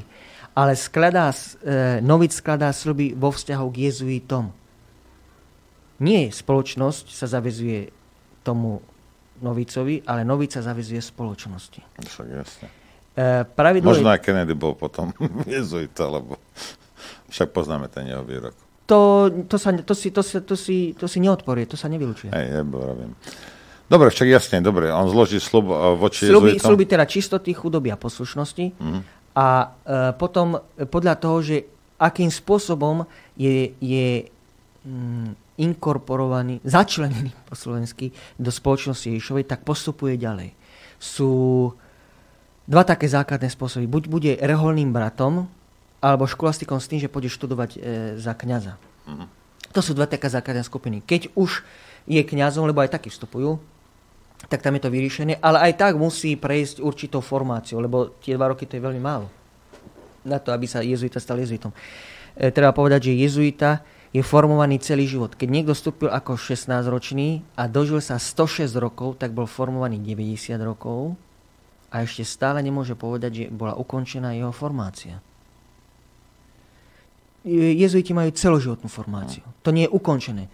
No, je to veľmi jednoduché, pretože iný človek ste, keď máte 20 rokov, iný, keď máte 35, iný, keď máte Samozrejme. 40 rokov, keď máte 50 rokov a tá formácia počíta na každý vás e, e, rok života, tak to nazvem, ale aj na situáciu, v ktorej žijete. Je rozdiel, keď ste jezuita, že ste kňaz, kde si v zapadnutej dedinke, alebo keď ste profesorom v Ríme, alebo keď ste učiteľom napríklad kde si v Afrike na nejakej univerzite, musíte mať úplne iné kvality.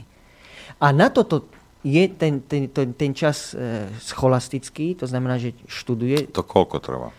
E, podľa toho, ako sa rozhodne spoločnosť, ale minimálne to je, um, tuším, že 8 rokov, už si nespomeniem, alebo 10, už si nespomeniem. E, môže to byť skrátené, ale to sú vyslovene, že výnimočné prípady. E, e, takto, treba si predstaviť, že 3 roky e, jezuita, 3 roky študuje filozofiu. Na našich štátnych školách je filozofia e, no je to také zložitejšie. Kedy si to bolo, že 2 roky sa študovala filozofia jezuita, potom mal prestávku, to sa dalo, že magisterka, 1 až 3 roky a potom pokračoval 4 roky teológie. Lenže teraz sa u nás tie systémy kvôli bakalárom, tak sa študuje filozofia 3 roky, v skutočnosti je to filozofia s teológiou prvé 3 roky, potom má prestávku 1 až 3 roky. Musí to byť minimálne 1 a maximálne to môže byť 3 roky. A potom pokračuje ďalej v teológii, čiže 3 roky teológie. Takže dohromady to je 6 rokov. Tak ako sa normálne študuje teológia v katolíckej cirkvi. E, potom môže, to podľa toho, keď je teda sa rozhodol, že chce byť kňazom, to sa musí rozhodnúť ešte predtým, ako vstúpi do, do, e, do novicia. To sa musí ešte rozhodnúť. Je tam taká tretia možnosť, že sa rozhodne, že je indiferentný a potom sa rozhodne pri tých sľuboch sa rozhodne, či chce byť kňazom alebo chce byť e, reholným bratom, laickým bratom sa to volá. Nemám rád ten výraz laický, ale katolická cirkev to tak zaviedla. Lebo laik vo väčšine ľudí e, No a, ten, evokuje, a že... ten reholný brat potom od tej Ten reholný brat od tých, e, od tých sľubov má inú, iný druh formácie, lebo ten čo, ten, čo chce byť kňazom, má formáciu aj vedomostnú, to znamená, musí študovať filozofiu a teológiu, ale musí študovať zase spiritualitu jezuitskú a naše dokumenty a brat je oprostený od toho štúdia teológie, môže ale študovať teológiu a filozofiu, keď Po, mu, po večeroch. nie, môže aj normálne ísť na fakultu. Hej? Ale nikdy nebude svetený. Mhm. Ale nezvykne sa to robiť. Prečo by to bolo? Prečo by to? Iba v takom prípade mohlo by sa stať, že vstúpi k jezuitom Zano- Zanovica 30-ročný chlap, ktorý už má doktorát z filozofie a potom nejaký špeciálny odbor z, filo- z filozofie si e, urobil a e, začal učiť na nejakej fakulte. A bol veľmi dobrý. A on vstúpil do noviciátu a predstavení si uvedomia, že ale on je fakt dobrý, on by mohol učiť ďalej. Ale preto, aby mohol učiť na našich teologických fakultách, je potrebné, aby doštudoval teológiu. Tak ho necháme doštudovať teológiu, veď filozofiu už má. A potom mu dáme ešte, aby si urobil doktorát, lebo z filozofie už doktorát má, a nech si urobí aj z teológie, aby mohol lepšie vysvetľovať tú filozofiu z pohľadu katolíckej teológie. Nehovorím, že to tak je, ale tak sa to môže stať. Preto aj reholný brat môže študovať. Nie je to zvykom. A keď neštuduje, tak čo robí? E, tam zase e, záleží od toho, že keď prišiel do spoločnosti, že čo to bol za človeka. Ja som mal spolubrata, ktorý bol inžinier ako ja a on najskôr vstúpil do spoločnosti s tým, že chce byť, jednoducho študovať teológiu, filozofiu, že chce byť svetený na kniaza, ale on si to počas toho noviciatu rozmyslel a spoločnosť mu umožnila, že mohol sa stať reholným bratom. To musí spoločnosť umožniť, lebo už sa rozhodol predtým Mhm. a zmenili rozhodnutie. Ale spoločnosť to umožnila. A um, on vykonáva činnosť v reholnom dome, e, zabezpečí reholný dom po hmotnej stránke. Hospodár.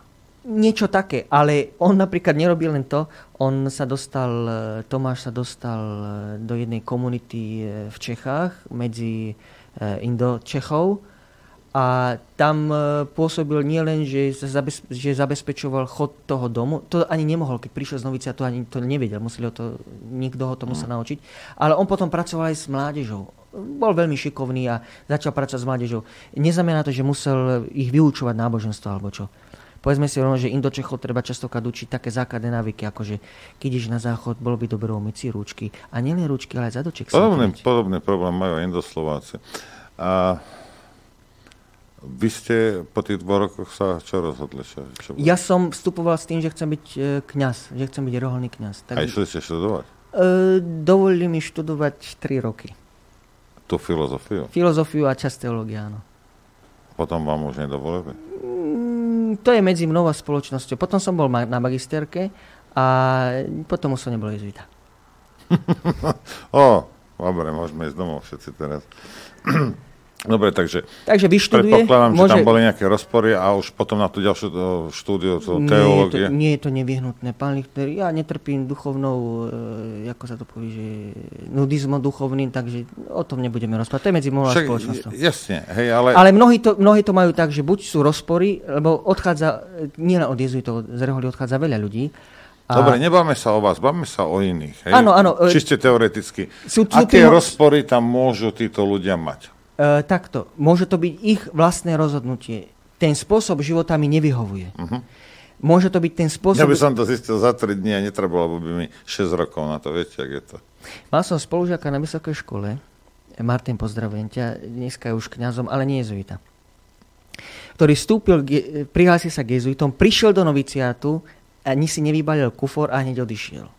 No, Nebol tam ani, nevybalil sa ani kufor. Nebol tam ani, neviem, či mi hovorím, že 2,5 hodiny a zbalil sa a išiel preč. prvý večer, keď som spal v kasárniach, aj keby mi niekto povedal, že si taký paky a ide 400 kg peši domov, tak by som šiel.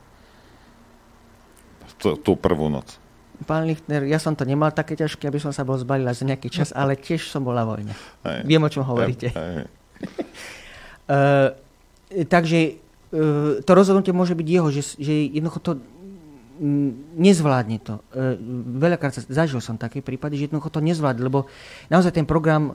Dobre, a potom to nie je rozpor. Potom sa bavíme o tom, že ten človek Áno, to je, to je jeho, do, jeho dobrovoľnosť. sa precenil, Áno, povedzme. presne hej. tak. Ale môže sa stať, že aj spoločnosť, že on si nechce alebo nevie uvedomiť, že, že nemá na to, aby bol reholníkom.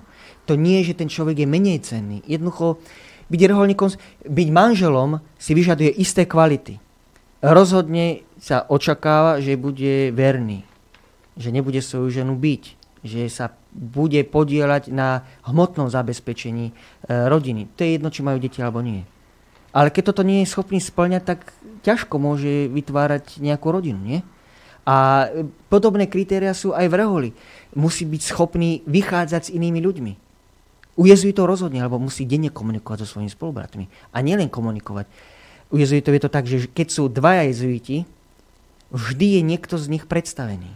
Aj keď sú v postavení v očiach spoločnosti Ježišovej jezuitov sú rovnocenní, tak aj tak, keď sú desi, že sami, Ako tak to vedia? je to určené, vždy je to určené.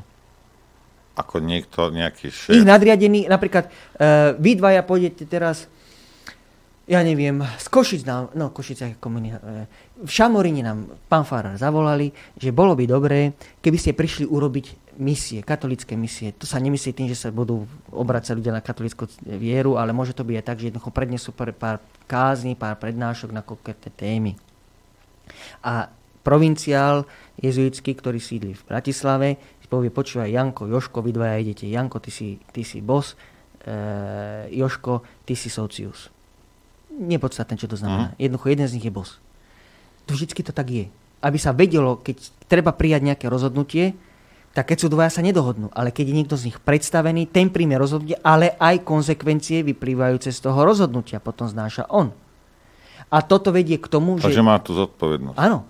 A to vedie k tomu, že ten človek, spoločnosť potom vidí, spoločnosť znamená ostatní spolubratia vidia, že keď bolo treba e, prijať nejaké rozhodnutie, rozhodnutie bolo správne a potom sa aj správne plnilo, alebo bolo nesprávne a správne sa plnilo, alebo bolo správne a nesprávne sa plnilo, alebo bolo nesprávne a konec.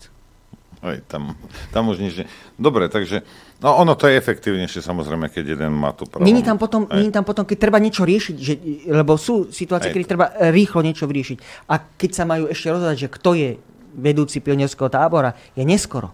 Hm. Skôr než opustia dom, tak musia vedieť, kto je vedúci pionierského Dobre, tábora. poďme sa ešte rýchlo pobaviť o tom, a keď skončíte to tých 10 rokov, tak potom Tak čo? potom sú, potom sú e, takto, aj Novic skladá väčšie sluby, ale hovorím, sú to sluby e, Novica v, z ťahu k spoločnosti a k církvi, ale potom už keď po tých 10, 12, u niekoho je to 14 rokov, u niekoho je to dohromady 8 rokov. Je to individuálne, je to predpísané, koľko to musí byť minimálne, môžu byť výnimky a koľko to má byť maximálne, je to tak približne ohraničené, nemôže to byť do nekonečna. Tak potom e, spoločnosť sa rozhodne, hovorím spoločnosť, lebo to nie je jednotlivec, ktorý to rozhodne, to je veľké množstvo ľudí, ktorí e, vypisujú papiere o tom človeku celý jeho pobyt u jezuitov a potom to nejaká taká, nazvime to komisia, nie je to komisia, sa rozhodnú a oni rozhodnú, že či, to bude, že či sa stane profesorom troch alebo štyroch sľubov. Viete, mi to pripadá, ako, že či, ako normálne prvé, čo, čo mi napadlo teraz, ak toto hovoríte, je, že, že jezuita 33. stupňa, viete, mi to pripomína hodne, hodne uh, inú organizáciu, by som A povedal. tá organizácia to prevzala e, z katolíckej cirkvi. OK, ale... Ne. Tú štruktúru oni prevzali z katolíckej cirkvi. E, tým nechcem povedať, že to katolická cirkev vymyslela. A kto to vymyslel? Ja neviem, niekto tam bol určite na začiatku. Dobre, a takže pravíte 3 alebo 4 sluby a to sú, to je čo? E, tri sluby, to sú, to sú e, tam to má presné pomenovanie. E, profes, ktorý... Nie, čo, mňa zaujíma, čo je obsahom tých To je nie zase to názov. isté, to zase to isté. Zase len, hej. Čistota, chudoba, poslušnosť. A, a štvrté? Absolutná poslušnosť pápežovi. Absolutná. E, absolútna v zmysle, e, že má povinnosť splniť akýkoľvek e, príkaz, ktorý je v súlade s náukou e, katolíckej cirkvi a s poriadkami, ktoré platia v katolíckej cirkvi. E, Tam ide o to, že keď tí jezuiti, keď vznikli, keď vzniká spoločnosť Ježišova, tak oni ešte predtým Svetý Ignác, keď okolo seba združil, uh, už v Španielsku okolo seba združil nejakých ľudí, niektorí zostali, niektorí odišli, potom odišiel do, do Paríža študlal, prišiel na to, že nestačí vykladať tú svoju náuku len tak, lebo ho nikto neakceptuje. Stále ho zatvárali do, čo som hovoril, do inkvizície. Každú chvíľu, kde si inkvizícia zavrela, ale potom naznali, že ne, nekáže nič zlé. Treba si zase uvedomiť tú dobu, v ktorej žil, vtedy, žil, vtedy boli v Španielsku rošení tí alumbrados, čo boli odpadlíci, tzv. osvietení, tí boli odpadlíci ko- od katolíckej cirkvi a inkvizícia ich dosť prenasledovala. A oni sa tiež bála, tá inkvizícia, že aj Ignác zvolili vtedy ešte Inigo i Loyola, takže je odpadlík. Ale Pre, potom, pre ateistov inkvizícia naka. Hej? Pokračujte. e, nie, pán Lichter, nie, nie, nebudeme vysvetľovať, ale nie, tentokrát nie. E, ale blíži sa to.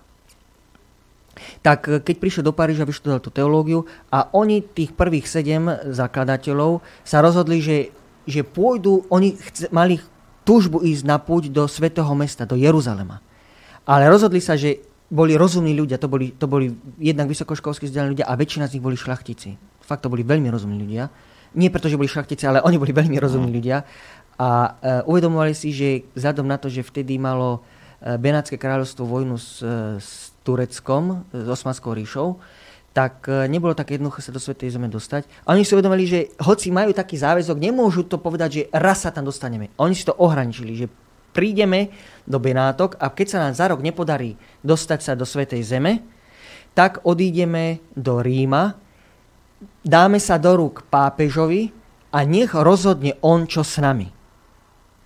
Do, do Svetej Zeme sa im nepodarilo dostať, tak išli k pápežovi a pred, predstavili sa pápežovi a dali sa mu do dispozície. A z toho potom vzniká spoločnosť Ježišova. Podotýkam, že bola schvaľovaná dvakrát. Prvýkrát bola schvaľovaná v roku 1540 a e, 40, áno. 40, hej. A druhýkrát e, v roku 1550, tuším. Až taký doby. E, prvýkrát e, Pavlom III. 27. septembra 1540 a druhýkrát Iliusom III. 21. júla 1550. Tento len potvrdil. E, Podotýkam, že boli veľké patálie a to, že Ignác viackrát absolvoval e, nielen španielsku, ale aj benátskú e, inkvizíciu, tak tomu vlastne pomohlo k tomu, že preukázal, že sú hodní, aby mohli založiť spoločnosť Ježišovu. A tá je vyslovene, není to ani rehole a není to ani to, čo vzniklo po nej. Hovorí sa, že mm, sa dajú jezuiti považovať ako súkromná armáda pápeža. Teraz nie je v zmysle zbraní, ale E, áno, pretože tým, že sa ten profes štyroch sľubov odovzdá pápežovi k absolútnej dispozícii, tak to znamená, že pápež môže povedať, počúvaj, ty, Ferko Mrkvička, e, v Ugande zabili všetkých katolických kňazov. Miestna církev nemá kňazov. choď. Ideš. Nie, že, nie, že môžeš ísť, ideš. A jezuita Ide. zoberie a ide. Jediné, čo môže, tak poprosiť o požehnanie od svätého Otca. Aký je rozdiel potom medzi jezuitmi a Opus Dei? Nerozumiem otázke. Opus Dei, tá newyorská katolická odnož. Opus Dei nemôžno prirovnávať e, k, k Greholiam ani k, e, k jezuitom. Áno, ale tá, tá absolútna poslušnosť tam e- existuje. Jezuita nikdy... Nemôžem hovoriť za Opus Dei. Jezuita e, má povinnosť neprekročiť e, nič, čo odporuje náuke katolíckej cirkvi. Nesmie. Ale môže si to ako správny právnik nejakým Nie. spôsobom Nie, prekrútiť? nie, pán Lichtner, nie, Nie? nie, nie, nie, nie, nie. Uh, jezuitom sa uh, prisudzuje to tvrdenie, že učil svetí prostredky. To nie je pravda. Uh, práve že naopak. Uh, nie, jezuita toto nesmie urobiť. Keby to urobil, tak uh, boli by z toho veľmi vážne konsekvencie a mohli by byť až také, že by bol nielen vylúčený z, z rehole od jezuitov, ale mohol by byť vylúčený z katolíckej cirkvi. Tým nechcem tvrdiť, že sa v histórii nevyskytol jezuita, ktorý by niečo také nikdy neurobil. No jasne, veď. Ja vám len hovorím, aké, ako mm. to je a ako som, to nie, že ma to niekto učil, jednoducho tak som ja tú spiritualitu prijal, ale naozaj v tých dokumentoch to tak je. Ani nie, vidíte, e, možno som použil zlé slovo, ani nie, ne, by som sa nebavil tak ani o poslušnosti, ako skôr o oddanosti. E, povinnosť byť oddaný kat, e, e, rímskemu pápežovi má každý člen rímsko-katolíckej cirkvi. Dobre, ale tak my sme iní, iní ako, ako Absolútne oddaný. jezuiti. Absolútne oddaný. No ale to, my to tak nebereme vážne. Pán Lichter, neviem, viem, že Opus Dei sú, ale nebudem diskutovať o nich, lebo nemôžem za nich hovoriť. Dobre, ja sa len pýtam, lebo však o, sú, o, katolická církev má mnoho odnoží, a kdejakých. E, napríklad jezuitov, e, dobre, že tá, teda tá, tá osobná armáda e, pápeža. E, málo ktorý z ľudí mimo e, jezuitov vie, e, dá sa to dohľadať, nie treba dlho hľadať. Vie, že napríklad, e, viete, tu, tá hierarchia jezuitov je taká, že najvyšší je generálny predstavený. generál. Generálny predstavený. Dobre, generál. Ja, ja to, Nie, generálny predstavený. To je rozdiel. Generál je v armáde. Toto je generálny predstavený. Generálny predstavený je volený celou spoločnosťou Ježišovou. E, miestne provincie pošlú delegátov a delegáti zvolia, ale oni povedia, že tohoto chceme. Môžu, môže byť zvolený a nemusí byť. A potom tí delegáti si, sa, sa rozhodnú, že kto bude zvolený. E, nebýva vždycky voľba na prvýkrát. E, niekedy tá voľba je veľmi zložitá. Veľmi zložitá. Nie je to tak ako voľba pápeža. A treba povedať takto, že, že generálny predstavený jezuitov môže byť kedykoľvek odvolaný. A je to oveľa jednoduchšie, ako keby bol od- odvolávaný rímsky pápež. Je to veľmi jednoduché. E, môže odstúpiť. A druhá vec je taká, že keď aj, tá, e, keď aj je zvolený niekto za generálneho predstaveného jezuitov, musí to potvrdiť pápež. Keď nepotvrdí voľbu, tak e, musí prebehnúť nová voľba. Dobre, teraz máme pápeža, ktorý bol, je, bol, je, jezuita. A, a vy, keďže vidíte toto, vidíte rozdiel medzi, neviem, Jánom Pavlom II a týmto?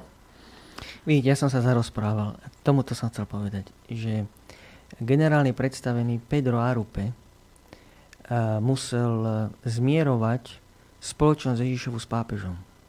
Bol rozkol medzi Janom Pavlom II a jezuitmi. To odporuje tomu všeobecnému tvrdeniu, že jezuiti sú absolútne uh, sú takou tajnou armádou alebo čokoľvek. Uh, bolo to spôsobené istými hnutiami, ktoré boli v samotnom Ríme, ako v Kúrii, a hnutiami, ktoré sa diali v rámci spoločnosti Ježišova ako jezuitov. Treba si uvedomiť, že každá rehola v rámci katolíckej cirkvi je, dá sa povedať, že samostatná jednotka. Musí byť schválená cirkvou, No ale kap, capo di tutti je pápež. Pre každú, nie? Áno, aj. E, je to, musel by som veľmi dlho vysvetľovať. E, keď v kato, samozrejme, že v končnom dôsledku, lenže netreba si predstavať pápeža, že pápež má absolútnu moc. Pápež nemá absolútnu moc. On e, e, niektoré veci, v niektorých veciach má absolútnu právomoc, ale on si nemôže teraz povedať, že rušíme katolickú církev a tým pádom je zrušená katolická církev. A povedať to môže, ale, ale nemá tu moc. Je veľmi veľa vecí, ktoré on si môže povedať. Žiadna ryba sa ešte nevypustila. Rybník, pokračujte. Aj, to je pravda. Ale možno keby sme hľadali... Dobre. E, e, boli pápeži, ktorí... E, napríklad v dnešnej dobe je to tak, že v minulosti biskupa, miestneho biskupa si volil ľud. Teoretická možnosť tu je dodneska, že my si zvolíme e, Bratislavská arcidieceza si zvolí nového biskupa. Zomre Zvolenský a nového biskupa. Právo má povedať každý občan patriaci do Bratislavskej arcidiecezy. E, to sú určité procesy, ktoré sú dodneska platné a v mnohých diecezách sa aj uskutočňujú. Zvolí sa, alebo sa predložia čajem, že 5-6 môžu to byť traja kandidáti a tá kandidačná listina sa pošle do Ríma a pápež vyberie. Ale tí, ktorí posielajú tú kandidačnú listinu, na to sú určení ľudia, konkrétni ľudia v tej dieceze, tak môžu povedať, že toto je náš kôň. Tohoto by sme chceli za biskupa. Ale pápež môže rozhodnúť úplne inak. V tomto má pravomoc, ale to, to, to si uzurpoval, nie že uzurpoval, toto je z toho dôvodu, že za komunizmu sa stala, stávali také veci, že e, keďže e, Československá církev bola odrezaná, kvôli štátnej moci bola odrezaná od Ríma, tak sa stávalo, alebo to sa nestalo, ale mohlo sa stať, aj tak sa to aj dialo, že jednoducho štátna moc si vyvolila niekoho, kto bol absolútne nevhodný na to, aby sa stal biskupom. Však ale pre nich bol vhodný. No, pre, pre štátnu moc áno, ale nie pre církev. E, niečo podobné bolo aj v tej, e, v ofici- niečo podobné bolo je e, v oficiálnej cirkvi Číny. Dobre, vráťme sa ale k tomu, či vidíte rozdiel medzi tým, ako fungoval Jan Pavol II a ako funguje František. Vo vzťahu k čomu alebo ku komu. No, vôbec k veriacim. A, Je a rozdiel medzi cirkvi. každým pápežom. Každý pápež je... Je cítiť v tom Františkovi toho áno, jezuitu? Myslím si, že áno, ale... No nie- keď ste povedali nie, tak, tak ja by som hneď povedal, že tak to nie je dobrý jezuita. No nie, je takto, e, je, je tam cítiť, ale z môjho pohľadu nemožno súčasného rímskeho pápeža pokladať za etalon jezuitu. A pravíte, že jezuiti nie sú liberáli? No medzi jezuitmi je veľmi veľa, veľmi známych, nie len v cirkvi liberálov. No však pápež je tiež liberál. Nebudem vám odporovať. Dobre, a ako je to zlučiteľné? Preto som vám vravel, že v tej ten hlavičke pro- si to tí ľudia vedia sami poskladať a Jasne. odôvodniť, ako je to zlučiteľné teda s tou náukou cirkvi, ten liberalizmus v, a v tom teda, a, že to pretláčajú alebo takým spôsobom žijú a, a vôbec s tou oddanosťou tej katolíckej cirkvi, keď katolická cirkev hlási úplne niečo iné. Napríklad LGBTI. No, ja, jak je to zlučiteľné teda pre Eh, tých jezuitov? Ako si to v tých hlavičkách oni odôvodnia? Poviem vám takú pikošku, také maso. Mnohí jezuiti boli v histórii spoločnosti Ježišovej za svoju činnosť priamo exkomunikovaní z katolíckej cirkvi. Len kvôli tomu, že vykonávali činnosť, ktorá e, nebola schválená či predtým, alebo dodatočne e, rímskou kúriou, nazvime to tak. E, takisto e, sa stalo v rámci spoločnosti Ježišovej, že veľké množstvo jezuitov bolo prepustených zo spoločnosti e, aj kvôli tomu, že žili nezriadeným životom, ale aj kvôli tomu, že ne, náuku, ktorú hlásali, nebola zlučiteľná s katolickou náukou. Problém je ten, že keď určitá provincia Uh, už obsahuje kritické množstvo jezuitov, ktorí sú nekritickí, tak to poviem, Nekriticky k čomu? e, k tomu, ako sa správajú, alebo akú náuku, doktrínu oni hlásajú, Mm. tak e, potom sa stáva to, že aj e, jezuiti sú mm, mimo misi, poviem to tak. Jednoducho, že škodia, nie, vyslovene, že škodia katolíckej cirke, pretože robia škodu tým, že ľudia vidia, že však tento hlása úplne blúdy. Dobre, ale nie je, nie je predsa ten endgame, tá, ten gól, to, to, to poslanie niekoho, aby tú katolickú církev rozložil? Akýmkoľvek spôsobom? Pán Lichtner, trafili ste klinček po hlavičke. Vždycky sa to, už ste to aj ty vypovedali, vždy sa to deje znútra. Hm? Církev nie ani, ani pomerne silnú reholu, životaschopnú reholu, e, životaschopný akékoľvek cirkevné spoločenstvo, to je jedno, či je to katolické, dostatočne životaschopné duchovné spoločenstvo, nemusí to byť kresťanské, e, nerozložíte zvonka. Jednoducho nerozložíte Nie, zvonka. sa. Len znútra. A toto sa deje voči cirkvi už celé Viete, čo storočie. by ma zaujímalo? Čo si myslíte? Že či oni tam pošlu nejakého agenta, ktorý postupne po, teda hierarchicky ide hore a, a rozloží to, alebo už tých, ktorí sú vo vnútri a sú normálni a že ich obrátia. E, obidve možnosti. Ja som ich sám videl. Teraz otázka je, v akej miere sa to deje. Viete? E, Lebo áno, ja chápem, že v pohode, ale teraz je otázka, viete, v akej miere sa to deje? Ako veľmi pred 50 sa máme báť o katolickú církev? E, o katolickú církev som to povedal, sa báť nemusíte. Tá nebude zničená nikdy. Tá nie. Hierarchia môže skončiť veľmi zle. E, takto, keby sme sa pozreli do písma svätého, tam je to veľmi jednoducho vyriešené. E, svet sa dostane do takej situácie, že samotná církev e, bude robiť všetko, len nie to, čo má, Má. robiť. Len nie to, čo má robiť. A väčšina, alebo veľké množstvo, nie väčšina, veľké množstvo samotných pastierov nie, že odpadne, ale bude vyslovene, že rozkladať, škodiť. To žijeme dnešné dni. Dobre, znamená to, že my, obyčajní smrteľníci, hej, taký niktoši, jak som ja, že nemám, že máme aj, aj my sa odvrátiť od, Nie, od o, tých kresťanských hodnôt? Nie, nie, nie, nie práve naopak. E, Lebo niekto to musí podržať, Jasne, viete? ale, veď to, ale veď to, je, to je to, čo sa v cirkvi stalo už mnohokrát, že rímska kúria padla. Jednoducho tam bol absolútny rozklad. My sme mali z doropápeža, z doropápeža sme mali v, e, v, v kresťanstve, kedy si boli, boli nie, pravoslavní boli s katolíkmi dohromady. V tej prvotnej cirkvi bol zdoropápež ešte v časoch, kedy e, kresťanská církev nebola dovolená štátnymi orgánmi, čiže rímskou, e, rímským štátom. Už vtedy bol zdoropápež. A dokonca obidvaja sú svätí. A v stredoveku, v neskorom stredoveku boli častokrát dvaja pápeži proti sebe, boli zdoropápeži, ale bola situácia a nie raz, že boli traja pápeži v jeden deň. Mm. Ale to neznamená, že církev padla. A vyriešilo sa to veľmi jednoducho. Tí dvaja zomreli. Častokrát sa stalo, že ten zdoropápež zomrel a zvolili si ďalšieho. Takto sa to prenášalo aj cez troch. Ale nakoniec sa to utriaslo tak, že zostal ten jeden pápež. A stále to pokračuje ďalej. A vyriešilo sa to tak, že jednoducho prišla, prišla do kúrie morová rana. A, a veľká časť kúrie vymrela. A potom sa veľmi rýchlo dohodli na pápežovi, ktorý bol normálny. Dobre, viete, a prečo to ja hovorím? Hej? Ja mám, aj keby som nemal mať, ale ja zase teraz, neviem, či to, viete, to raz, raz vytočím katolíkov, potom ezoterikov a to Ford niekoho, viete, ako to... Tým sa ja mám, mám, mám, mám tú schopnosť, hej.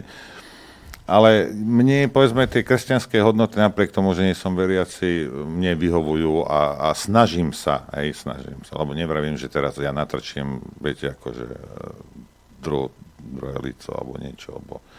Keď vás udru, nedáte druhé lice, aby si Nie, poslúžil. lebo, lebo ten, ten, čo ma udre, a ja mu natrčím druhé lice, by náhodou si mohol myslieť, Že ste že som zbabelý. A tak- A ja, ako správny kresťan, nemôžem nechať svojho spolubrata žiť v omyle.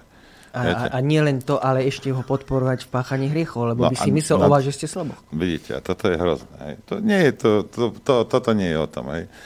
Ale mne, ľudia, viete, lebo povedzme, urobil ten pápež a ja nie som ten teraz, ktorý vie, že čo mám, ale vidím, že sú tam, je tam hodne proste liberálnych krokov, hej, ako nenormálne liberálnych.